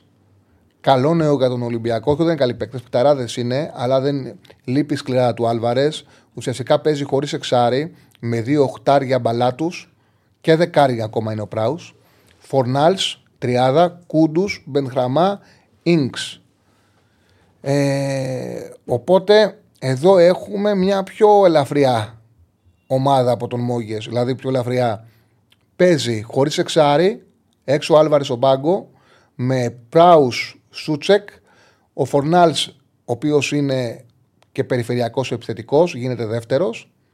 Κούντους Μπενχραμά που θέλουν και οι δύο να δείξουν παικταράδες, θέλουν να αποδείξουν στον προπονητή τους ότι μπορούν να είναι σε εντεκάδα. Και τον σέντερ φορ, τον Ινξ, που είναι ο δεύτερος φορ πίσω από τον ε, Αντώνιο. Ε, Μπενχραμά Κούντους δεν παίζονται εύκολα. Πράουζ Σούτσεκ πολύ ποιότητα. Στα άκρα ο Κέρερ με τον Έμερσον. Δύσκολα να μην βάλει γκολ η West Ham, δύσκολα να μην φάει γκολ η West Ham. Να δέσουν στο κέντρο πρέπει παίκτες του Ολυμπιακού. Έκανε σωστή εντεκάδα ο Μαρτίνεθ. Όλα γίνονται. Ο Ανδρέας λέει γκολ, γκολ καθαρό το ΑΕΚ Μαρσέιγ. Οκ. Αν πιστεύω ότι ο Παναθηναϊκός θα είναι επηρεασμένος από την Κυριακή, μόνο θετικά. Γιατί είναι αρνητικά. Ο Παναθηναϊκός η Κυριακή έπαιξε ένα πολύ καλό ημίχρονο. Πήγε στρατηγικά σωστά με αυτό που συνέβη. Κερδισμένος έχει βγει σε όλα τα κομμάτια. Μόνο θετικά μπορεί να έχει επηρεαστεί ο Παναθηναϊκός από όσα έχουν συμβεί στο Καρεσκάκη. Όλα αυτά τα άσχημα που έγιναν στο Καρεσκάκη, αυτό που συνέβη δηλαδή, ε, μόνο θετικά. Με Αντώνιο ε, εναντίον της άμυνας Ολυμπιακού μας πάει με σκόρερ 2 συν γκολ. Ο Αντώνιο δεν είναι ο Ινξ θα παίξει κορφή της επίθεσης. Ο Βερετού χτυπά τα πέναλτι όπως ε, στη Ρώμα. Νομίζω, άμα ήταν ο Μπαμελιάνγκ μέσα, θα το βάραγε ο Μπαμελιάνγκ. Άμα δεν ήταν, θα το βάρεσε ο Βερετού. Αλλά και στη Ρώμα τα έχανε πέναλτι. Έχει χάσει πέναλτι. Ε, στη Ρώμα. Λοιπόν, εγώ θα προτιμούσα βέβαια για την ΑΕΚ να παίξει ο Μπαμελιάνγκ στην κορφή της επίθεσης. Είναι. Ε, Πώς το λένε, είναι επικίνδυνος. Ο Βιτίνια είναι επικίνδυνος. Και θέλει να αποδείξει ότι είναι για βασικός. Παίζει με τρελό, αλλά έριξα διπλό τον Άγιαξ σήμερα. Όχι, εντάξει, OK. Okay. Προσωπικό είναι το στοίχημα. Εγώ νομίζω ότι την Brighton θα κερδίσει. Εγώ αυτό πιστεύω. Αλλά είναι μεγάλη απόδοση ο Άγιαξ. Ο Άγιαξ είναι. Καταλαβαίνω, καταλαβαίνω κάποιος να πάει να πει ότι ένα τόσο μεγάλο όνομα στον τον Άγιαξ θα τον βάλω να θα τον ποντάρω. Βέβαια, επειδή η Brighton έχει και ποιότητα και αριθμό, πιστεύω ότι θα τον εκαθαρίσει τον Άγιαξ. Στα δύο παιχνίδια έτσι πιστεύω εγώ θα δούμε. Φοβάμαι πολύ τον, ε, τα στόπερ του Ολυμπιακού. Ο Ινξ δεν συμφέρει, είναι πιο φυσικά και ο Ρέτσος θα έχει θέμα. Ε, νομίζω πιο φυσικά είναι ο Αντώνιο, αλλά και ο Ινξ είναι καλός σεντερφόρ, ξέρει τη θέση καλά. Τους, ε, είναι θέμα και είναι και κάτι για να δουλέψουν ε, και το αμυντικό δίδυμο του Ολυμπιακού ότι, είναι καθαρό, ότι έχουν καθαρό φορ πάνω τους. Πάγκο Πόρτσε λέει ο φίλο, τα είπαμε. Λοιπόν, είναι παρά 13. Πρέπει να δώσουμε παρά 5 στον Εραγκάτη σήμερα. Όχι, όχι. 7,5 ώρα ξεκινάει. Α, 7,5 ξεκινάει. Οκ. Okay. Λοιπόν. Και τα, μετά τα μάτια εννοείται πως έχει post-game ανάλυση με Θοδωρή Αριστοτέλη Κατσουράνη. Βέβαια. Μετά έχουν, το, ξέρουν, το ξέρει ο κόσμος, δεν πρέπει να ξέρουμε. Μετά τα παιχνίδια έχουμε εκπομπή Θοδωρής, Αριστοτέλης και Κατσούρ. Καλύτερη επιλογή. Να δείτε τα μάτσα και μετά να αράξετε σπίτι σας, να χαλαρώσετε, να βάλετε ένα ποτάκι για να τους ακούσετε. Κάνουν και τόσο ωραία εκπομπή, τόσο χαλαρωτική τόσο και η ανάλυση του Κατσουράνη και τα σχόλια των παιδιών, ο τρόπος που έχουν αυτή τη ε, δυνατότητα να σε ερεμούν. Ε, είναι και οι φωνές του παίζουν ρόλο. Ακόμα και οι χρειά τι φωνές. Έχουν μια δυνατότητα να σε χαλαρώνουν. Είτε συνέντευξη παίρνουν, είτε στην εκπομπή. Την βλέπεις πάρα πολύ ωραία, ήρεμα. Ε, ναι, είναι άθλιος ο Άγιαξ φέτος. Είναι άθλιος. Λοιπόν, πάμε να δώσουμε λίγο τα στοιχηματικά και να κλείσουμε. Μπάγερν λέει φαβορί για Champions League, λέει ο Αντρέας που είναι Μπάγερν. OK. Okay. Λοιπόν, πάμε να δούμε τα στοιχηματικά. Λοιπόν, ανοίγω την bet. Ποια μάτς θα δεις σήμερα; Ποια μάτς, όλα θα δω. Θα... Άμα δεν μπορείς να δεις κάποιο, πες μου να το δω εγώ. Να το αναλύσω αύριο εγώ. Ε, ανάλυσε ό,τι θες. Βλέπεις, δεν πάω, δεν πάω να αναλύσει περισσότερο. Λοιπόν, Πάμε στην Πέτρη 65. Αν και θα το και να το πάω γιατί είναι σημαντικό μάτς. Είναι σημαντικό μάτς. Λοιπόν, να κάτσα να το πάμε με ομίλους για να είναι πιο εύκολο. Να πω για τον όμιλο, για, να πούμε πρώτα για τους ομίλους των ελληνικών ομάδων. Για τον όμιλο, για τον όμιλο του, ε, του Ολυμπιακού Τόπολα Φράιμπουργκ, η Τόπολα από την ημέρα. Είναι ένα 45 είναι μικρό το διπλό. Εντάξει, okay. Απλά θέλω να πω ότι από την ημέρα που ξεκίνησε αυτή η διαδικασία για το Europa League, για μια ομάδα που δεν μετέχει, δεν έχει συνηθίσει να μετέχει σε αυτή τη διαδικασία και το ρόστερ της ε, δεν είναι δημιουργημένο για να μπορέσει να αντέξει αγώνα με Φράιμπουργκ πρωτάθλημα, αγώνα με Ολυμπιακό πρωτάθλημα, με West Ham πρωτάθλημα, είναι μεγάλο το βάρος από εκείνη τη μέρα, ενώ είχαν ένα ρεκόρ αίτητο και ήταν κορυφή, ήταν στην κορυφή, δεν έχουν ξανακερδίσει. δεν έχουν νίκη. Από το πρώτο μάτσο που δώσανε με τη West Ham δεν έχουν ξανακερδίσει. Αποκλείστηκαν και από ομάδα Β' εθνική στο κύπελλο. Θεωρώ ότι η Φράιμπουργκ θα την καθαρίσει και αυτό είναι εν μέρη για την τρίτη θέση καλό για τον Ολυμπιακό. Στο 1,50 είναι το διπλό της Φράιμπουργκ. Λοιπόν, για το διπλό η Φράιμπουργκ στο 1,50. Για τον όμιλο του της ΑΕΚ και τον Brighton Άγιαξ είναι χαμηλά ο Άσος.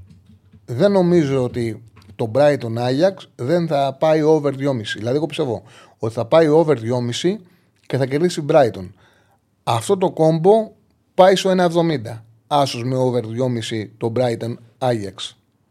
Αυτά τα δύο και νομίζω με η εντεκάδα, η εντεκάδα της West Ham οδηγεί στο goal goal το Ολυμπιακός West Ham. Δηλαδή από τους ομίλους ε, των ομάδων μας δεν το έχω δώσει κάρτα, αλλά πιστεύω άσο over 2,5 την Brighton, διπλό την Freiburg και goal goal τον Ολυμπιακό. Λοιπόν, από εκεί και πέρα πάμε τώρα στην τριάδα. Είναι της ίδιας λογικής. Συνέγραψα για το Bet Home. Είναι της ίδιας λογικής. Παιδιά, είναι άλλο το πρώτο εισιτήριο, άλλο το δεύτερο εισιτήριο. Είναι σημαντική η πρόκληση, αλλά ακόμα πιο σημαντικό να βγεις πρώτος. Γιατί η πρώτη θέση και στο Europa και στο Conference σε κάνει να περνάς δύο γύρους. Σε κάνει να πας στους 16. Και η Leverkusen, για παράδειγμα, ε, που κυνηγάει το πρωτάθλημα στην Bundesliga και δίνει μάχη με την Bayern, τη Λιψία, την Dortmund σε ένα πάρα πολύ ανταγωνιστικό πρωτάθλημα φέτος με πολύ καλές ομάδες και είναι η χρονιά της. Και επειδή είναι η χρονιά της και το πιο πιθανό είναι με του χρόνου να μην τον έχει τον Αλόνσο, θέλει φέτος να κάνει ό,τι καλύτερο μπορεί. Καταλαβαίνει ότι είναι μεγάλο πράγμα να μην ξεκινήσει μέσα Φεβρουαρίου και να ξεκινήσει αρχές Μαρτίου. Είναι μεγάλο πράγμα να πάρει την πρόκληση στους 16. Οπότε τα μάτια με την Καραμπάχ θα τα παίξει για να τα καθαρίσει. Είναι μεγάλη διαφορά. Οι δύο ομάδες έχουν από 6 βαθμούς. Στα μεταξύ τους μάτς θα πάρει προβάδισμα κάποιος για την πρώτη θέση. Θεωρώ ότι η Leverkusen, να το το μάτς, το, ε, το μάτς θα το δει με πολύ μεγάλο ενδιαφέρον. Με ασαντικό χάρηκα 1,5 δίνει, έχει πέσει, έχει πάει στο 1,50 από το 1,60, έχει πάει στο 1,50. Θεωρώ ότι η Leverkusen θα κερδίσει εύκολα την Καραμπάχ. Είναι η πιο καυτή ομάδα στην Ευρώπη αυτή τη στιγμή. Ίδια ακριβώς λογική για τον όμιλο της ε, Ρώμα. Ρώμα και Σλάβια έχουν από 6 βαθμούς. Χριστός έχουν από 6 βαθμούς. Και για τη Ρώμα, για το Μουρίνιο, καταλαβαίνει ο Μουρίνιο ότι θέλει δεν έχει και ρόσερ για να κάνει rotation. Αυτό γκρινιάζει συνέχεια ο Μουρίνιο ότι δεν έχω ρόσερ για να κάνω rotation. Αυτό είναι καγαλό βέβαια για μας, γιατί ξέρουμε ότι δεν θα πάει σε πολλές αλλαγές. Δεν πειράζει πολύ την 11 του τους παίκτες του. 4-5 αλλαγές κάνει η Ρώμα ε, στο ευρωπαϊκό παιχνίδι σε σχέση με την, ε, με την ομάδα που κατεβάσει στην Ιταλία. Επίσης, και ο Μουρίνιο ξέρει ότι η μεγάλη επιτυχία το έχει δείξει τα δύο προηγούμενα χρόνια μέσω της Ευρώπης που μπορεί να κάνει. Θέλει την πρώτη θέση. 6 βαθμούς έχει η Ρώμα, 6 έχει και η Σλάβια Πράγας. Σε αυτά τα δύο μάτς πάει να καθαρίσει την πρώτη θέση. Πιστεύω ότι θα κερδίσει η Ρώμα την ε, Σλάβια. Στο 1,75 είναι ο Άσος. Αυτή τη στιγμή. 1,72 όταν το έγραψα, τώρα είναι 1,75. Εδώ έχει ανέβει. Και ακριβώς την ίδια λογική. Τι έχει ψηφίσει περισσότερο ο κόσμος, ποια ομάδα θα κερδίσει από, την ελληνική, από, την, ε, από τις ελληνικές τέσσερις; 1400 ψήφοι, ΠΑΟΚ 35%, Παναθηναϊκός 32%, ΑΕΚ 20%, Ολυμπιακός 13%. Φόρσα ΠΑΟΚάρα, πάμε ΠΑΟΚάρα. Ο ΠΑΟΚ να κερδίσει την Αμπερντίν και κλείνουμε την τριάδα στη Σκωτία. Γιατί σε αυτά τα δύο παιχνίδια ο ΠΑΟΚ για μένα θα παίξει την ε, πρώτη θέση. Εγώ θεωρώ ότι η Άιντεχ ένα από τα δύο μάτς δεν θα πάρει με την Ελσίνγκη. Ε, δεν είναι σε καλή κατάσταση. Ε, δεν έχει εύκολα τον γκολ. Θεωρώ ότι είναι δύσκολο να κερδίσει μέσα έξω την Ελσίνκη. Αυτό πιστεύω εγώ. Να κάνει ο Πάουκ τις δύο νίκες με την Αμπερντίν. Έχει κάνει την δύσκολη δουλειά. Την έχει κάνει τη δύσκολη δουλειά με την Ελσίνκη εκτός που κάνει την ανατροπή, αλλά και με την νίκη που κάνει καθυστερήσεις με την Άιντραχτ. Οπότε να κάνει το διπλό με Αμπερντίν. 2-0-5 δίνει αυτή τη στιγμή το διπλό του Πάουκ. Αυτή είναι η τριάδα που έχω γράψει και στο Bet Home. Ρώμα Άσο, Λεβερκούζε με σχετικό χάρτη 1,5.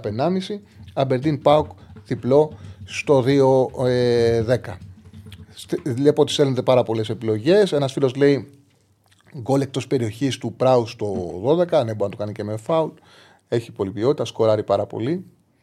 Βέβαια, δεν μου άρεσαν αυτά. Δηλαδή να, να μπει το γκολ και να είναι μέσα στην περιοχή και να το χάσω. Δεν είναι και δηλαδή. Κοιτάξτε, γενικά. Εντάξει, τώρα όταν παίζεις fan bet, παίζεις ό,τι θες Προσωπικό είναι το στοίχημα. Άλλος, ο καθένας έχει τη λογική του. Άλλος ποντάρει πολλά λεφτά, άλλος ποντάρει λίγα λεφτά για να πάρει πολλά, άλλος ποντάρει.